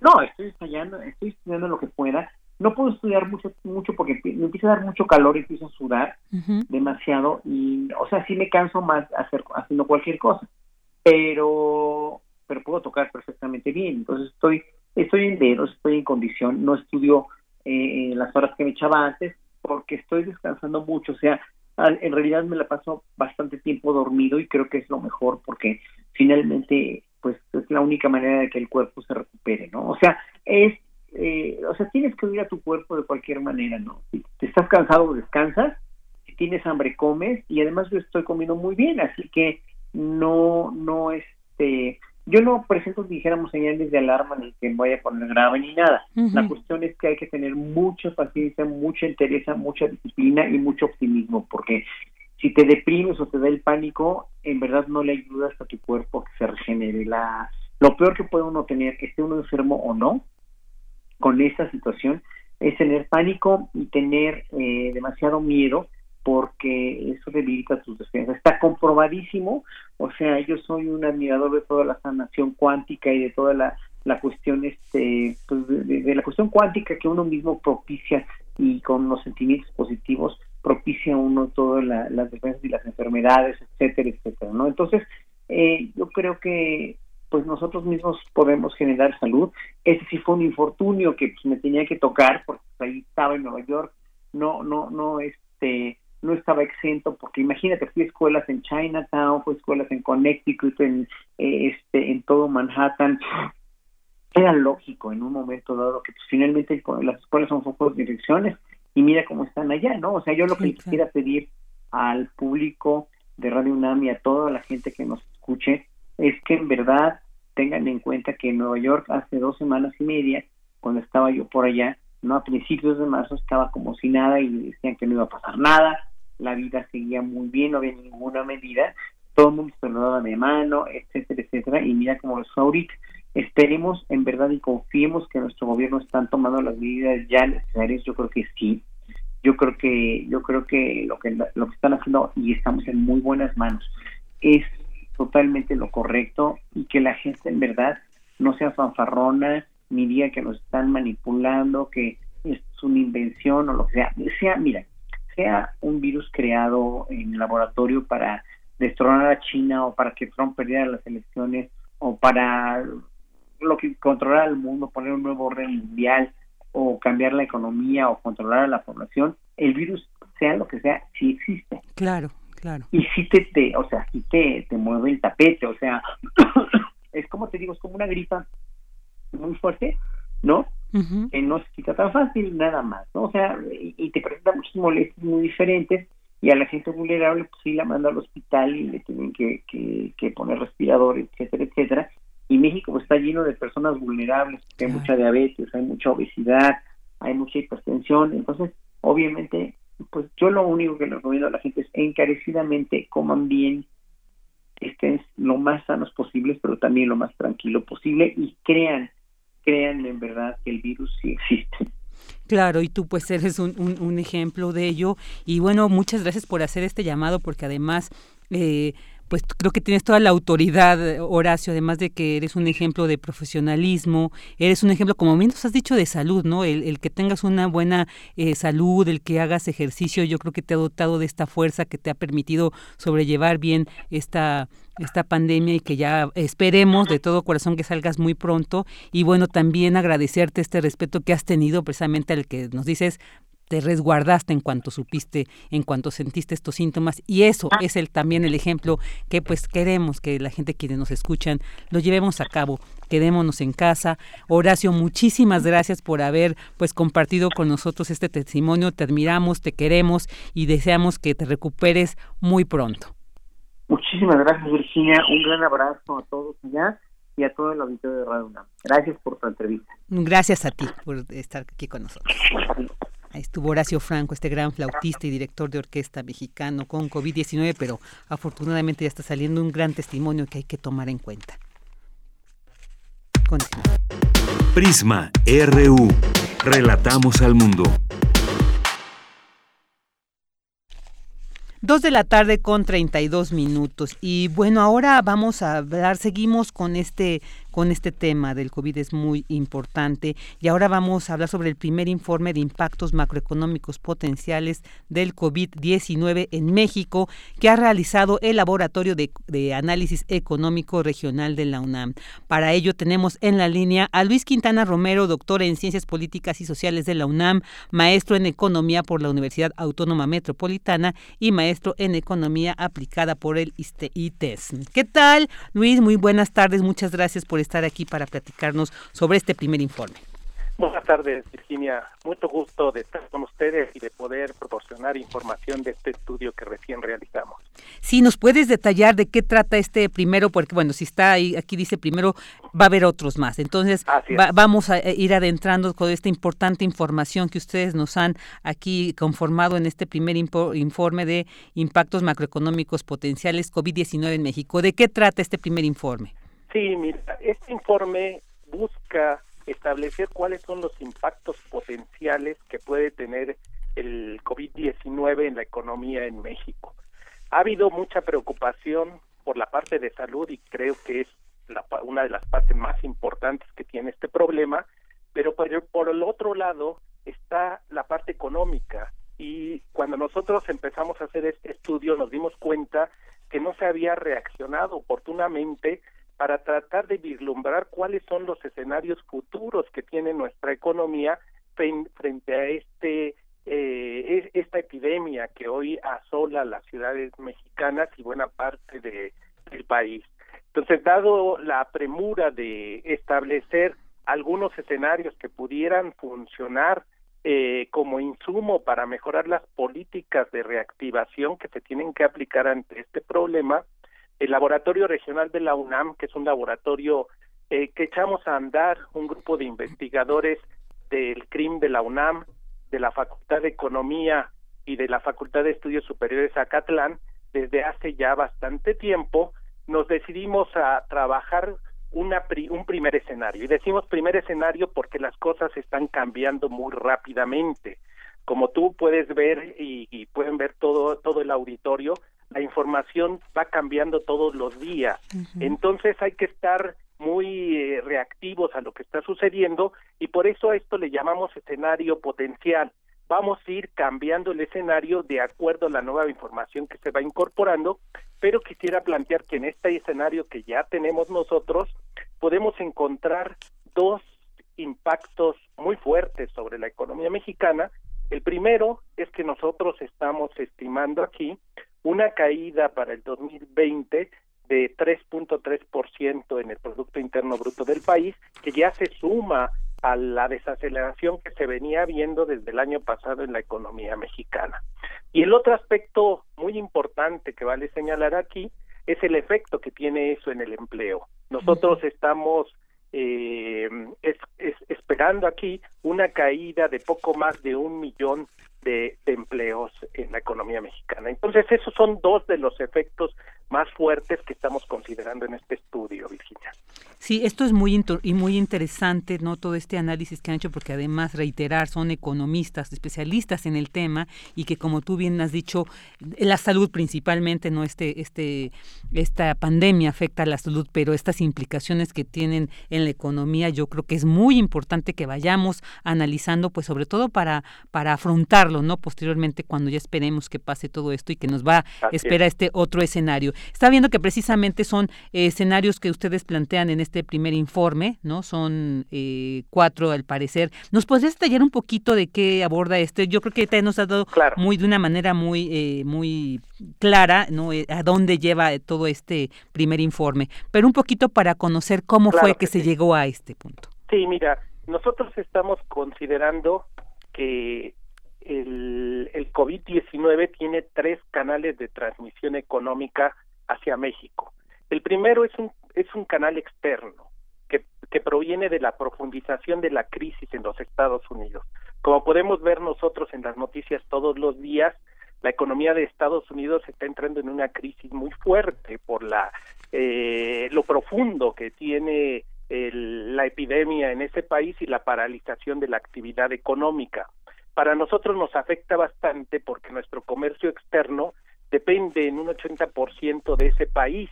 El modelo de desarrollo que tenemos está sustentado en nuestra capacidad exportadora eh, y en las remesas que los trabajadores mexicanos que están en esa economía envían año con año hacia sus, sus hogares en México.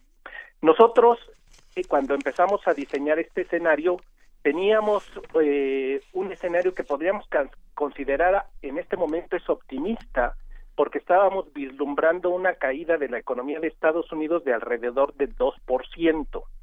ese impacto en la economía mexicana por el sector de las exportaciones eh, se vería reflejado en una caída de alrededor del 2.6% en el Producto Interno Bruto del país.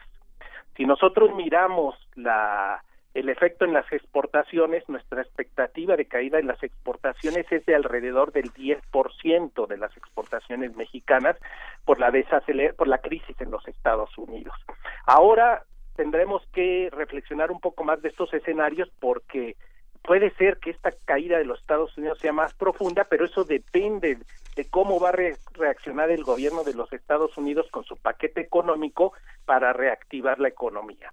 Si nosotros eh, miramos nuestro escenario, estamos pensando que la economía de Estados Unidos se vería como una V. Está cayendo la economía de Estados Unidos, llega a un punto donde tendrá que recuperarse. Pero si no se toman las medidas adecuadas, el panorama podría ser peor y a lo mejor en lugar de una B veríamos una U donde tardaría más el proceso de recuperación y eso cambiaría el, el, escenario. Pero en este momento nosotros vislumbramos una caída del 2% en la economía de Estados Unidos con un impacto del 10% en las exportaciones mexicanas y, un impacto de menos 2.6% en el PIB de México que sería el mecanismo de transmisión más fuerte para la economía mexicana. El segundo escenario que nosotros eh, estamos desarrollando en este estudio tiene que ver con la caída reciente de los precios del petróleo.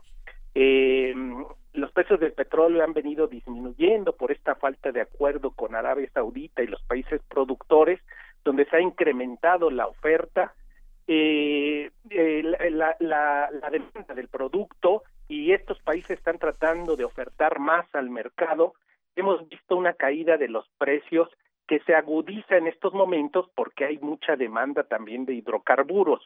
Sin embargo, esta caída nosotros la estamos evaluando para la economía mexicana, una caída en el año de 20% promedio en el precio del petróleo y no es el choque más importante que se recibe en México porque desde hace tiempo las exportaciones petroleras no son un, componente fundamental de la economía mexicana.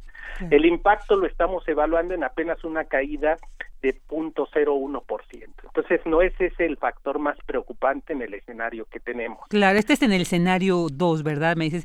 y es que son son cinco. Por cuestiones de tiempo ya no ya no vamos a poder escuchar los otros tres. Eh, Luis, pero pero se me hace muy importante esto porque además es un informe que también contiene gráficas, diagramas, digamos que tiene una información muy interesante y yo creo que pues vale la pena consultar para cerrar la entrevista. Luis, quisiera que nos compartieras dónde podemos consultar este primer informe. Mira, el, informe ya está circulando por diferentes páginas de la Universidad de México, pero en particular pueden encontrar en nuestra página de Seminario de Análisis Regional y Estudios Espaciales, www.sare.com, diagonal UNAM. También lo pueden encontrar en la página Secretariado de los Objetivos del Desarrollo de la UNAM. Eh, en Facebook está circulando también la misma página del SARE y también está en la página del Laboratorio Regional del UNAM. Perfecto, Luis. Pues bueno, eh, esperemos tener oportunidad para seguir platicando. Seguramente así será. Es muy importante todo este trabajo que desde la UNAM ustedes como economistas están realizando, porque bueno, todo el panorama económico que nos espera creo que requiere de reflexiones y análisis como este primer informe. Muchísimas gracias, Luis Quintana Romero, por haber estado aquí en Prisma Gracias por la invitación. Hasta, luego. luego. Hasta luego. Ahora vamos con Dulce García y Dulce Conciencia.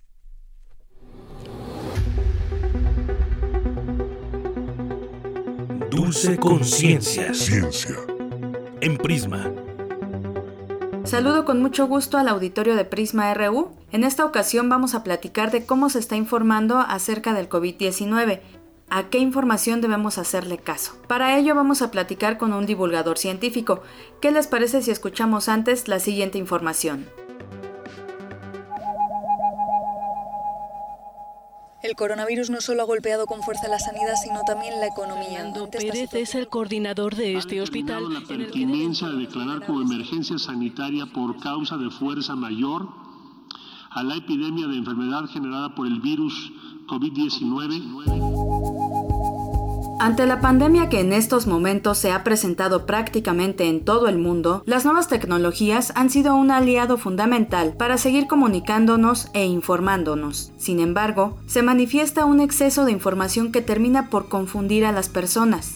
Ello se hizo evidente, por ejemplo, con los sismos de 2017. ¿Cómo debemos entender esta pandemia? ¿Cómo debemos entender al coronavirus? ¿Sabemos qué es un virus? ¿En qué información podemos confiar? ¿Cómo hacerle para no alarmar a las personas? Los datos de instancias como la Organización Mundial de la Salud, los gobiernos de los diferentes países y las investigaciones científicas son quizá las fuentes más comunes. No obstante, a veces sus cifras y datos no cuadran.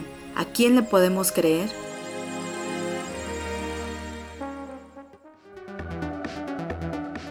Y bueno, para platicar con nosotros de cómo se está dando la información acerca del coronavirus, nos tomó la llamada Martín Bonfil, quien es divulgador científico desde hace muchísimos años y es integrante de la Dirección General de Divulgación de la Ciencia de la UNAM.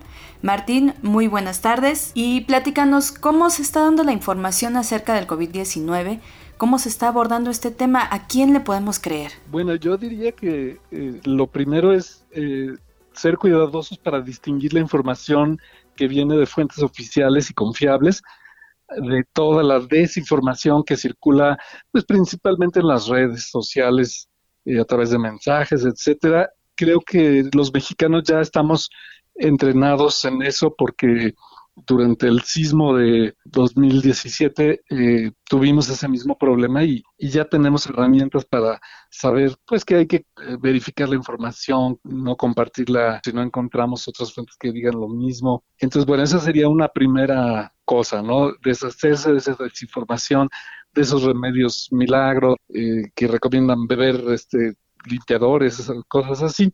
Y luego ya viene el verdadero problema, que es la parte política, desgraciadamente, ¿no? Que las eh, instituciones oficiales del gobierno, las secretarías, están difundiendo eh, ciertos datos, pero eh, otras fuentes periodísticas, médicas, e incluso, bueno, las personas que conviven, los trabajadores de hospitales, etcétera, difunden otra información y a veces estas dos fuentes entran en contradicción porque pareciera que desde las instituciones del gobierno se está tratando de, mantener la calma, de no difundir demasiados datos que pudieran ser alarmantes. Y yo, yo lo que diría es que el gobierno y, en especial el, subsecretario de Salud, López Gatel, y el presidente, eh, no han dado suficiente información y con suficiente claridad como para que la gente esté tranquila. Se ha difundido muy ampliamente cosas como las medidas básicas de salud, el uso de, gel, de lavarse las manos, de mantener la sana distancia, eh, pero lo que no se acaba de dejar claro es qué se está haciendo, eh, qué tan claro se tiene eh, en realidad los datos sobre el impacto, el número de enfermos, qué tanto está creciendo por, por este problema de que no hubo pruebas y qué se va a hacer para aminorar el impacto tanto sanitario, en salud, como económico de la pandemia. La información que se ha dado hasta ahorita eh, es suficiente para que, lo, por ejemplo, las personas se queden en su casa por voluntad propia. Bueno, el gobierno y la Secretaría de Salud le están apostando a, la responsabilidad de los ciudadanos, eh, por ejemplo, para, para mantener este, esta cuarentena, que se ha propuesto sin recurrir a medidas coercitivas, ¿no? Como se ha hecho en otros países, a, multas, a, prohibiciones, etcétera. Y uno esperaría que la población obedeciera, eh, dada la experiencia que tenemos ya con la, con la epidemia de, de 2009. Eh, pero parece ser que, que, no nos estamos guardando lo suficiente, que no estamos manteniendo eh, las medidas con, con, el cuidado y con la amplitud que uno quisiera. Se está viendo gente en las calles. El día de hoy ya se hicieron más estrictas las medidas en cuanto a cerrar negocios, etcétera, y se nota rápidamente, ¿no? Yo espero que esto ayude a que, que la mayoría de los ciudadanos ya nos demos cuenta que sí va en serio y ahora sí, si no nos habíamos eh, enclaustrado, pues tratemos de hacerlo. Si alguien pensaba que esto era una exageración, un engaño, alguna especie de, medida inventada, pues queda claro que no es así. Eh, yo más bien creo que eh, estamos siendo víctimas de, una natural incredulidad que, es una respuesta psicológica normal cuando, cuando uno se enfrenta a algo muy grave. Una primera respuesta es de incredulidad, de negación, eh, y yo creo que todavía no acabamos de pasar de esa respuesta. En la Ciudad de México ya lo estamos viviendo, empieza a haber cada vez más casos, empieza a haber gente que ya conoce a alguien que, que, enfermó. En muchos estados también empieza a haber casos, pero todavía hay muchas regiones en el país donde se sigue viendo como lo veíamos hace unas semanas, ¿no? Como algo que estaba pasando en China, en Europa, pero que no estaba cerca de nosotros. Eh, yo creo que eso es natural, pero hay que ser responsables y darnos cuenta de que, de que aquí va a tener un impacto importante eh, y prevenirnos. Martín, desde la divulgación de la ciencia, ¿qué información nos hace falta publicar sobre el COVID-19 para entenderlo mejor, por ejemplo? Bueno, muchos expertos como el, rector de la UNAM, el doctor Graue, eh, el doctor Antonio Lascano, han dicho que, hay que reforzar la, divulgación de la ciencia, los mensajes que llevan el conocimiento científico al público general, en, en, particular en este momento, pues para explicar qué es un virus, qué es una vacuna, qué es eh, un coronavirus y la enfermedad que causa, eh, la neumonía, los daños que puede causar, eh, el proceso largo para encontrar una cura o una vacuna y las razones científicas, ¿no? químicas, biológicas, médicas, detrás de la eficiencia de estas medidas que se nos están proponiendo, ¿no? Eh, se está difundiendo mucho, por ejemplo, las gráficas estas que muestran cómo uno puede aplanar la curva de, infecciones y de muertes al, eh, imponer medidas como el, distanciamiento social, la cuarentena, etcétera. Pero quizá lo que hay que explicar con, más a fondo es la, ciencia que hay detrás, porque eh, muchas veces pensamos en un público universitario, pero hay mucho público en nuestro país que no tiene una educación superior o que es público que no vive en, ciudades, es público rural, y a lo mejor no, acaban de tener claro siquiera qué es un virus, ¿no? O cómo funcionan los pulmones. Está circulado entre tantos memes, este, uno que a mí me, gustó mucho, que es un, un, maestro mostrando una gráfica exponencial y un alumno diciendo, ¿y eso para qué nos va a servir? Y bueno, lo estamos viendo ahorita, ¿no? Ahorita la realidad se nos está imponiendo, pero quizá si hubiéramos hecho un trabajo más eh, fuerte en, fortalecer la cultura científica de los mexicanos, pues hubiéramos respondido un poquito con más rapidez. Pues te agradezco muchísimo toda esta información, comentarios que nos proporcionas y seguiremos eh, revisando cómo es que se está informando acerca del coronavirus. Encantado y cuando quieras aquí estoy. Gracias, buenas tardes. Y bien, así termina la dulce conciencia del día de hoy. Sigamos informándonos acerca de esta pandemia y tomando toda la información con mucha calma. Los invito a que me sigan en mis redes sociales Dulce García por Facebook y Dulce García 007 por Twitter. Ya nada más los dejo con la siguiente frase.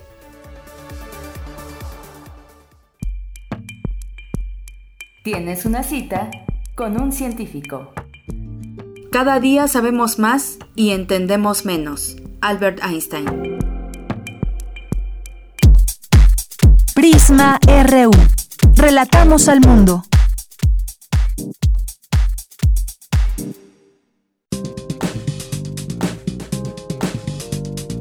Cultura RU. Y ya está aquí con nosotros Tamara Quiroz para entrar en esta sección de cultura. ¿Qué tal, Tam? Muy buenas tardes. Virginia Sánchez, es un gusto saludar a, saludarte a ti y por supuesto saludar a todos los que nos acompañan a través de Radio UNAM. Ya que sí terminamos nuestra transmisión y queremos compartirles, antes de terminar, queremos compartirles información de uno de, de los recintos de la universidad. Se trata de la Casa del Lago Juan José Arreola. En la línea ya nos acompaña su directora. Ella es Cintia García Leiva. Cintia, siempre es un honor, es un placer poder conversar contigo. Bienvenida a este espacio radiofónico. Ahí ya me escucha Cintia García. Ahora sí. Ay. Hola, querida. Muy bien, muchísimas gracias por tomar la llamada. Te decía que siempre es un honor y un placer poder platicar contigo, Cintia. Oye, ante la pandemia por la COVID-19, pues hemos cambiado las formas de trabajar, de interactuar y en Casa del Lago pues siguen trabajando. Platícanos qué han preparado y cómo han modificado su labor ante esta contingencia sanitaria. Claro que sí, Tamara. Antes que nada, un abrazo a ti fuertísimo, a todo el equipo querido de Radio UNAM. Gracias. Eh, y muchas gracias por, por esta llamada. Pues sí, en efecto, cambian muchas cosas, cambian vertiginosamente para todas y para todos. Y ante esta este panorama, nosotros llevamos eh, unos días trabajando en, en en este proyecto también que nos tiene nos tiene ocupados y nos tiene muy emocionados que es también digamos una me parece un elemento que no debemos perder está la posibilidad de la imaginación preparando este proyecto de la casa del lago virtual que justamente en unos 10 minutos eh, estará abierto al público en red y es un espacio justo en el que hemos eh, intentado eh, generar, digamos, materialmente, virtualmente, para poder dar continuidad, aparte de la programación que teníamos para el espacio físico, pero también para imaginar eh, aún en, la incertidumbre y con el ritmo que el propio mundo nos, nos, exige, las otras maneras de convivir, de interactuar y de pensarnos cultural, socialmente y efectivamente en el espacio en línea. Sin duda, estamos en esta cuenta regresiva prácticamente eh, para celebrar que bueno se abren estos espacios y que la gente puede seguir teniendo cultura, eh, como lo han llamado muy bien, ¿no? Cultura UNAM en casa. Cintia, también hay un concurso de carteles digitales COVID-19 Platícanos un poco cómo la gente puede eh, participar. Sí, claro que sí. Como parte de esta casa virtual que construimos, eh, el primer llamado que hacemos a artistas, ilustradores, dibujantes que están eh, pensando, reflexionando como todos acerca de las implicaciones en muchos no solo, por supuesto, en temas de salud, sino económicos, afectivos, psicológicos, eh, que nos que nos obsequien, que nos manden una, una reflexión de, corte eh, visual y sobre todo que se vincule con, con una realización o digital o electrónica. Eh, nosotros en la Casa Lago Virtual, como podrán ver en unos minutos, y están en sus computadoras y pueden acceder a la, a la, web, eh, tenemos unas rejas eh, virtuales en 3D y es ahí, digamos, emulando también este espacio otro físico en donde serán exhibidos los carteles ganadores. Estamos dando dos categorías, la categoría infantil para niños y niñas de 6 a 14 años y la categoría, digamos, que sigue, que es de 15 años en adelante. Es una convocatoria que busca eso, de pronto imaginar un poquito eh, más allá quizá desde el aspecto microscópico, como, como hemos imaginado mucho visualmente este COVID, este virus, y llevarlo más bien a un espacio macroscópico y una reflexión que, digamos, tomará mucho tiempo ir formulando y, podemos empezar con este ejercicio para, para exhibir ahí en las rejas. Sin duda, sin duda. Oye, Cintia, eh, platícale un poco también al auditorio cómo ha sido esta experiencia, ¿no? De reimaginar, de volver a, y más bien de construir desde esta contingencia, ¿no? Afortunadamente tenemos justo eso, el pensamiento, la imaginación y la facilidad y, bueno, de, de poder crear otros mundos. Otros mundos son posibles a través de, la, de las plataformas digitales. ¿Cómo ha sido para ti, para todo el equipo de Casa del Lago, esta construcción de Casa del Lago Digital virtual? Sí, Tamara querida, pues mira, por un lado me parece que ha sido una forma de seguir juntos y juntas eh, ha sido extraordinario el trabajo de todo el equipo, en verdad, desde el área de difusión, diseño, programación, eh, programación web y todos los niveles pues se, conectan como en todo proyecto cultural y en cualquier tipo de proyecto. Y acá nos pusimos esta camiseta de decir no podemos tampoco descobijar, eh, por ejemplo, aparte de los artistas que ya estaban programados, vamos a seguir publicando esos conciertos, alcanzamos también a grabar con TV UNAM y con Cultura en Directo algunos conciertos que se van a transmitir. Vamos a darle la vuelta, digamos, eh, momentáneamente en esta división y ha sido una experiencia, bueno, riquísima que además creo que como sociedad eh, un poco va mostrando también en términos de prácticas culturales la gran atención que tendremos que, eh, que, voltear a, ver esa, esa, focalización a lo que ha venido haciendo el arte electrónico a nivel mundial, ¿no? Hay una trayectoria larguísima de net art, de arte en computadora, de texto en código, que de pronto, digamos, se ha quedado quizá al margen de estos grandes ejes de programación en espacios físicos. Y ahora nos parecía que también, bueno, es, es un punto importante a revisar qué está pasando en ese arte, tanto digital como electrónico, y qué puede resignificar para un espacio arquitectónico con la historia que tiene la Casa del Lago, mostrar también eh, ese tipo de obras en un espacio hecho para esto. Claro, oye Cintia, pues sin duda Casa del Lago siempre ha sido un espacio, es un laboratorio y ahorita también lo está haciendo, ¿no? Así es, totalmente, ¿no? O sea, también un poco siguiendo esto que dices, la, la, la tradición de la experimentación, que es, parecería contradictorio, pero es justamente lo que hace tan rico ese espacio maravilloso y, eh, y está exactamente es, probar allí vamos a también comisionar obras a artistas de arte y tecnología net art que van a intervenir la casa. La casa como ahorita ustedes que puedan entrar se puede voltear puedes recorrerla y bueno, en algún momento incluso imaginarla de otras formas, de otros materiales, de otras arquitecturas y clasificar también la idea del Internet. Esto es un tema complejo, digamos, teóricamente, pero sí nos ocupa, digamos, cuál es esa materialidad en donde nuestros cuerpos siguen conviviendo. Es muy plástica, es muy vibracional, se mueve mucho y, y, y vamos a pensar también en esas dimensiones, hacia dónde nos estamos virtualizando también como sociedad.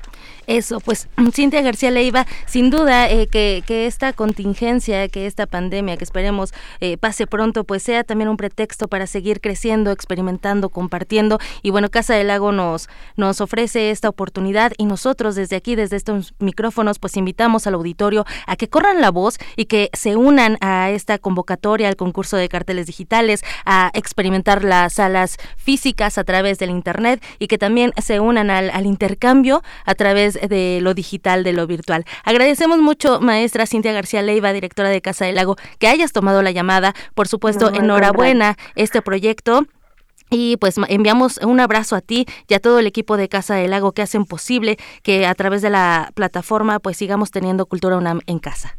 Muchas gracias a ti, Tamara, a todo el equipo de Radio UNAM. Y sí, los esperamos en la Casa del Lago Virtual y nos vemos del otro lado de la pantalla y esperamos que pronto también colaboremos con ustedes en términos de, de transmisión radiofónica, a ver qué nos que nos vamos inventando en las próximas semanas. Siempre es un gusto colaborar con, con ustedes. Sin duda, y bueno, mientras también decimos que casadelago.unam.mx, diagonal en casa, es la, la página que deben de visitar. Ya ahorita mismo pueden ingresar.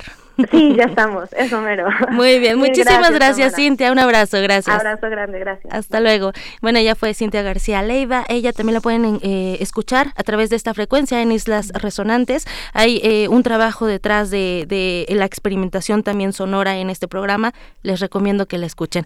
Ya nos vamos, ya nos vamos, Vicky. Ya nos vamos, Ta, muchas gracias por esta información, mucha actividad que la UNAM ofrece para estos días de contingencia sanitaria. En la producción, Daniel Olivares, asistente de producción Denis Licea, en la continuidad Enrique Pacheco, en la redacción Abraham Menchaca, Tamara Quirós, en operación Socorro Montes, Miguel Ángel Mendoza. Yo soy Virginia Sánchez, le deseo y le deseamos todo el equipo una excelente tarde y lo esperamos el día de mañana.